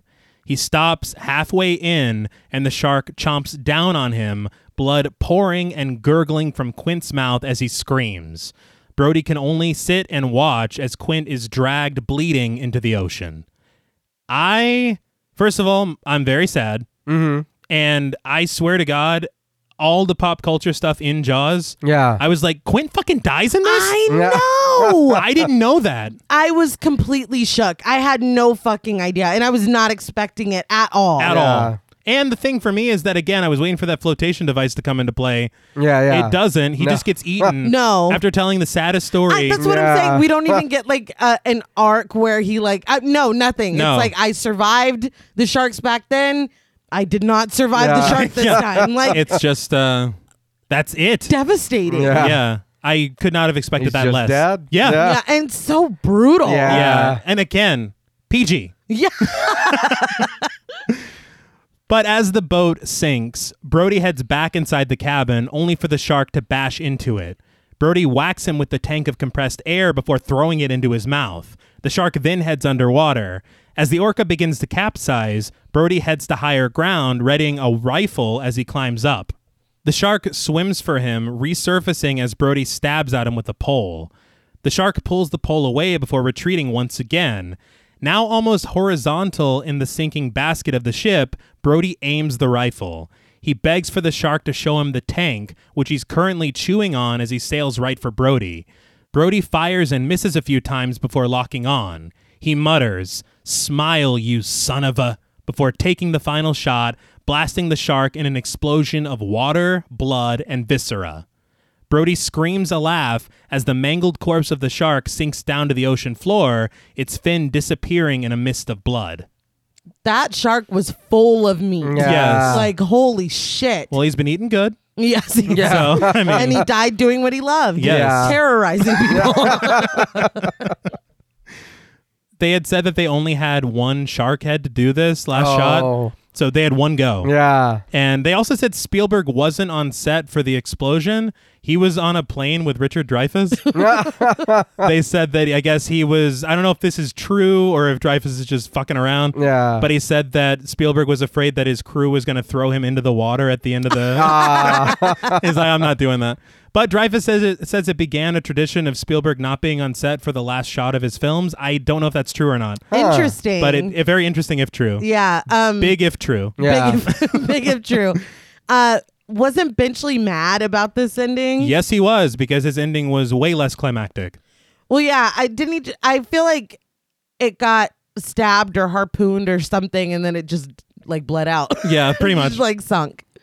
There was the no shark explosion. stabbed him. no, the shark pulls the blade. He's like, what Right? the fuck? This isn't my ending. But I mean, I feel like it works. Yeah. Oh in yeah. this film. I I uh, saw a thing MythBusters busted this like Yeah, it wouldn't yeah. explode. Like, I who cares? You know what I mean? Yeah. Like I feel like it's it's a perfect end to this shark that has been fucking terrorizing everyone Yeah. for this whole movie and like very quickly I just wanted to touch on uh because I forgot to mention the big difference in the book Yeah, that, yeah. uh I was like what the fuck about how unlikable everybody was Right. Brody and Ellen are not happy with each other at all. Like their marriage is failing. I Right. think he's a bit older than her and she was like kind of like some New York socialite and they moved here. She's extremely unhappy. So Hooper comes into No. Fuck. Hooper comes into the picture. and keep in mind, Hooper is like Jan Michael Vincent or whatever. He's right. blonde he's a and blonde Yeah, yeah. and whatever. muscular and- uh, he starts fucking his wife. Of He's- course, he yeah. has an affair with Ellen. Yeah. Well, and the that's way you just said something- it. And Hooper, I was like, oh, he's the- banging his it's wife. just- Then. Yeah. I, I read that it was like um back when she was in New York, she dated his older brother or his, his younger brother or something like that. So seeing him, it was like, oh, my old life, blah blah. blah. So they start having a fucking affair. Yeah. Can you uh, can you imagine that damn. happening? In, and in there's this like movie? scenes of them talking in a hotel room and all this stuff. Like there, it's a full on romantic fuck? subplot, which t- just would not work. uh, Yeah. Not at all. And then they're all on this boat together. It's like, yeah, just go, go- Bruce. Yeah, Yeah. seriously. it's just like crazy. uh, Hooper got eaten by the shark Yeah. too. Yeah. But bubbles begin to gurgle, which struck fear in me. But it's no worries because it's Hooper. I was so relieved. I Yes. was- I was too until I was like, this motherfucker really hid Yeah, dude. in that fucking little coral reef down there Yeah. waiting for this to be over. I well. I mean, I'm, can- what can he do? Yeah, I'm down here. Find the spear he dropped and yeah, help. that's true. Oh yeah. Re- Well, Listen, you've got nothing. But, he's doing his best. but he swims over to Brody, chuckling at their triumph together. Hooper asks Brody about Quint, who just says no. Could have been a lot sadder, Yeah. but yeah. Oh, he fucking died. It's like, oh, okay. But the men look at the wreckage, commandeering a makeshift raft with the help of a couple of kegs. As they kick toward the shore, Brody asks Hooper what day it is. Hooper is unsure if it's Wednesday or Tuesday, and Brody asks if the tide is with them. Hooper tells him to just keep kicking. As they swim toward the land, Brody says that he used to hate the water, and Hooper says that he can't imagine why. On a shot of the beach, we watch as Brody and Hooper make it to the shore, and the credits roll. So, what did you guys think of Jaws? I really, really enjoyed this movie. Yeah. I um I know earlier we talked about it how how some might say this isn't horror or Yeah. all that, but n- this is fucking scary. Absolutely. Like this is terrifying because it's not a like thought up monster or creature or whatever. It's like these motherfuckers are real. Yeah. you know, don't go fucking around in their home because they're gonna eat you. You know what I mean? it's a cautionary tale. yeah. I think that's a bottom line that a lot of people forget about. Like that's it's like you're walking into somebody's house and playing their PlayStation. Yeah. It's like I fucking live here Yeah. and you're just coming to fuck around. No. No, we're not gonna. You're Yeah. gonna get. You're gonna get bitten. Yeah. but for a first time watch, I mean, this is really good. I had a good time. It's a fun movie, a lot of action. The scares are there. yeah. Um, the gore, like you said, for being PG, it's Yeah. like, God damn. damn. Um, I would definitely recommend this movie to anybody to watch. Uh, I won't. I, I won't lie. I pro- I will probably won't watch it tomorrow or later on or whatever. But if it was like, hey, let's put Jaws on, shit, throw it on, Yeah. shit, Yeah. hell yeah. Um, I I did very very much enjoy this movie. I was honestly expecting like a big party or like something on the beach at the very Yeah. end where it's like the beaches are open. You Yeah. know what I mean? Yeah. I loved just that last shot of you Mm-hmm. know that they made it, but we don't need, you know, him and Ellen. Re- I mean, Yeah, I feel yeah. Mm-hmm. like the ending was just so perfect. Also, BFFs for life, Oh, right? fuck yeah. um, I loved this. Like, I loved this movie. And the more that I read about it, the more that I watch stuff on it and us talking about it, Mm-hmm. I love it even more. Like, Yeah. I had an excellent time Oh yeah. watching this, working on this, and I'm so glad because this had been so hyped Yes. that I was like, there's no fucking, there's Yeah. no way it's that good. But it was. Yeah. Like, I really, really loved this movie. I think that was my thing is that it had been built up so much that I'm like, there's no way it can be that good. Yeah. Yeah. You know, but the reality is that yeah, it is. Oh Yeah. yeah. It is that good. I knew that I would like it. I did not expect to love it this much. Yeah. And I will. I think like uh, this might be a summer staple for me Yeah. Oh, yeah. I agree. to watch Jaws when it's, you know, summer. Summer. Um, I think that this is just a flat out incredible film. And I think that the fact that three people who had never seen it before, the first time watching it in 2022, it stands the test of time. Oh, Oh, yeah. absolutely. Yeah. And it's so good. I did mean to mention at the opening of this, the intro, that this is the first film to ever reach $100 million at the box office. That's crazy. yeah. and when it came out, it was the biggest film ever. Shit, man. This is a good movie. Shit. Yeah. Yeah. With good reason. Yeah. Exactly. And you see that, you know, I think it was dethroned by Star Wars or something. Jaws is better All than right. Star Wars. You're going to fight a fucking shark. And like, come on, that's not even a contest. But what I am saying is that the fact that at the time it was received so well, it maintained that level of adoration. It inspired a ridiculous amount of filmmakers Yeah. to get into it. It is fantastic. And I did not expect to be saying this Yeah. as emphatically as I am. Yeah. But I guess that can lead us into ratings. For me, the positives, the fucking characters, man. Yeah. Oh yeah. They're actually characters, and you kind of get to know them, you root for them, you are interested in their dynamics with other characters. Yeah. It's just very well done. Obviously, in hand with that is their performances. Love the cinematography, the effects work, the actual story of the whole thing Yeah. the craft of filmmaking period what they went through to get this made Yeah. and for it to look as good as it does because they went that extra mile Yeah. i think the pacing and the scares the action it all works Yeah. and i gotta say it the direction from steve spielberg Blown. Yeah. It's- Uh, Blown away. it's great great work and i see why this opened the door for him to do whatever the fuck he wanted Yeah. yeah. Oh yeah. like well also it is the biggest moneymaker ever Right. so that, that doesn't hurt but the only real negative i can come up with is i think that quinn's death really isn't given the weight or reaction it deserves it's not. he gets dragged in and then the film ends like two minutes later they're like i used to be afraid of the water It's like, "Ah, yeah that's good shit man like We almost died. Nah. one two yeah we're fine Right. i'm like but quince his whole boat that was the whole thing He's like YOLO. Yeah. He went in the shark's mouth. He's like, what and, the fuck? and you know what's fucked up is is is Brody and Hooper are going to go collect the three thousand dollars, So Oh, one hundred percent. Yeah. split it in half. But yeah, that that did upset me a little bit because I'm like Quint is such a like larger than life character. I Yeah. agree. Give him a moment. Give Yeah. him you know something. But for me, partially because of that, and partially because I don't have any nostalgia built in, there is the distinct possibility that this film could grow into a ten for me later. Yeah. But at this moment, right now, out of 10 sinister shark sightings, I am going to give Jaws 9.5 sinister shark sightings out of 10. This is an amazing film, and it's still great, what, 50 years later almost? Yeah. God damn. So that, that was really weird to say, come to think of it. but um, I will now open the floor to you. for for me, man, like I I totally agree with you. Like yeah, the the movie's great, uh, and I think that's something too that helped me a lot was that it isn't dated. Not you at know what all. I mean? Like you can watch it now and still be like, "Oh no, yeah, that's true." I mean, like the politics shit and all that. Yes. Too. It's Yeah. like, "Oh my god, Yes. why does Good that lord. fit so good?"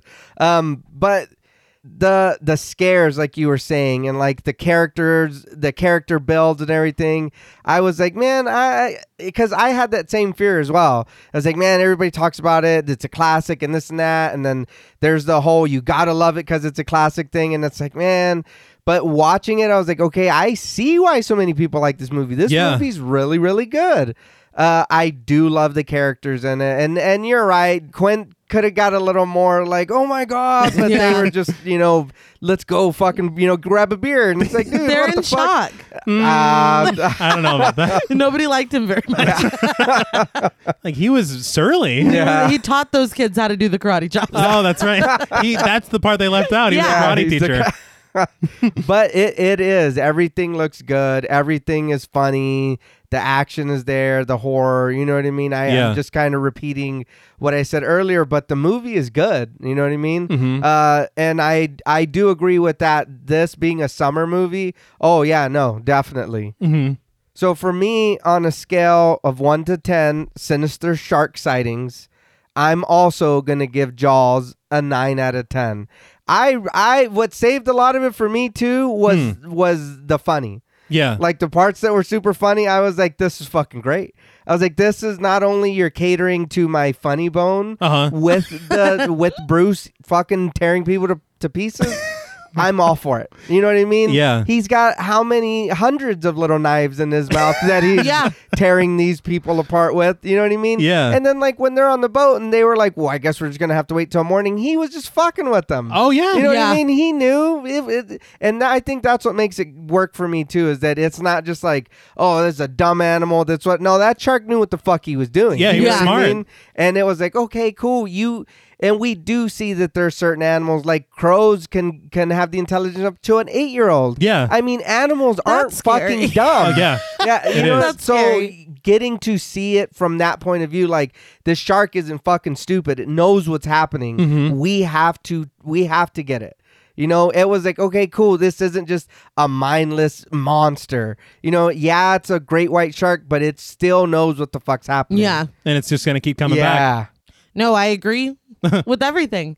um, it does bum me out about Quint. Yeah. Yes. because, but in my mind, when they go back, they have a little thing for him. It's a, you know, they they pay their respects. like an All event right, or something. yeah. yeah, Mm. they do that in- on the beach. That's safe to swim at now. Mm, is that in Jaws But too? also, they, Yeah. they push the mare in the water. I- I've heard that none of the sequels are very good. That's what I've heard as well. um, but I'm sure that we will get into them at some point. yeah. Um, no, this is outstanding.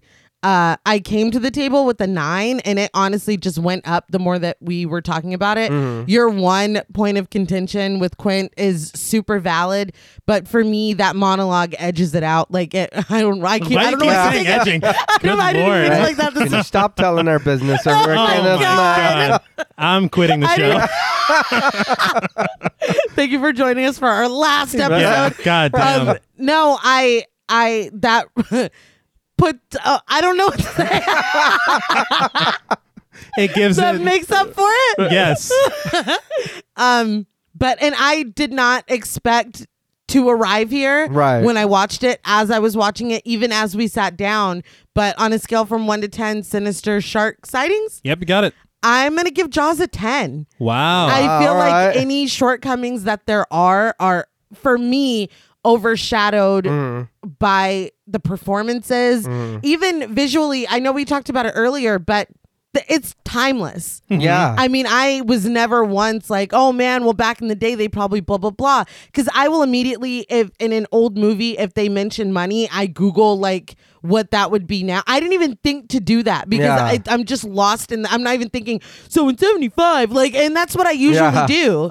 I, I love that you put on the voice because I did do that. I always Like, do I'm that. not like a fucking dork. no, I'm not a fucking loser. I enjoyed the film now, but I always do that, and Yeah. I, I didn't even think to because uh, also I was probably still laughing at that woman who said uh, 24 hours might as well be three weeks. but uh, yeah, I mean this is top notch. I really wasn't expecting it, but here Right. we are. No, it's definitely an amazing film, and Yeah. the fact that it wasn't uh, kind of ruined by being built up so much Yeah. Right. is amazing. I will say, outside of Quint's death, the saddest thing about Jaws for me personally is that I will no longer be able to say. I'll get the shark for you because now I know that I've Which been i- wrong. which is a tragedy. it's the real tragedy. well, that's all from us at Podmortem. What would you rate Jaws and what should we watch next? Let us know on Twitter at the Podmortem. Don't forget to follow us on Instagram and like us on Facebook. Be sure to follow each of us on Twitter at TravisMWH, at Blood and Smoke, and at RealStreeter84. Please consider pledging to our Patreon and stay tuned until after the music for a special thank you to our Wendigo Getter patrons. And remember, when you put personal profits over public safety, you might end up feeding more than just your greed. Until next time.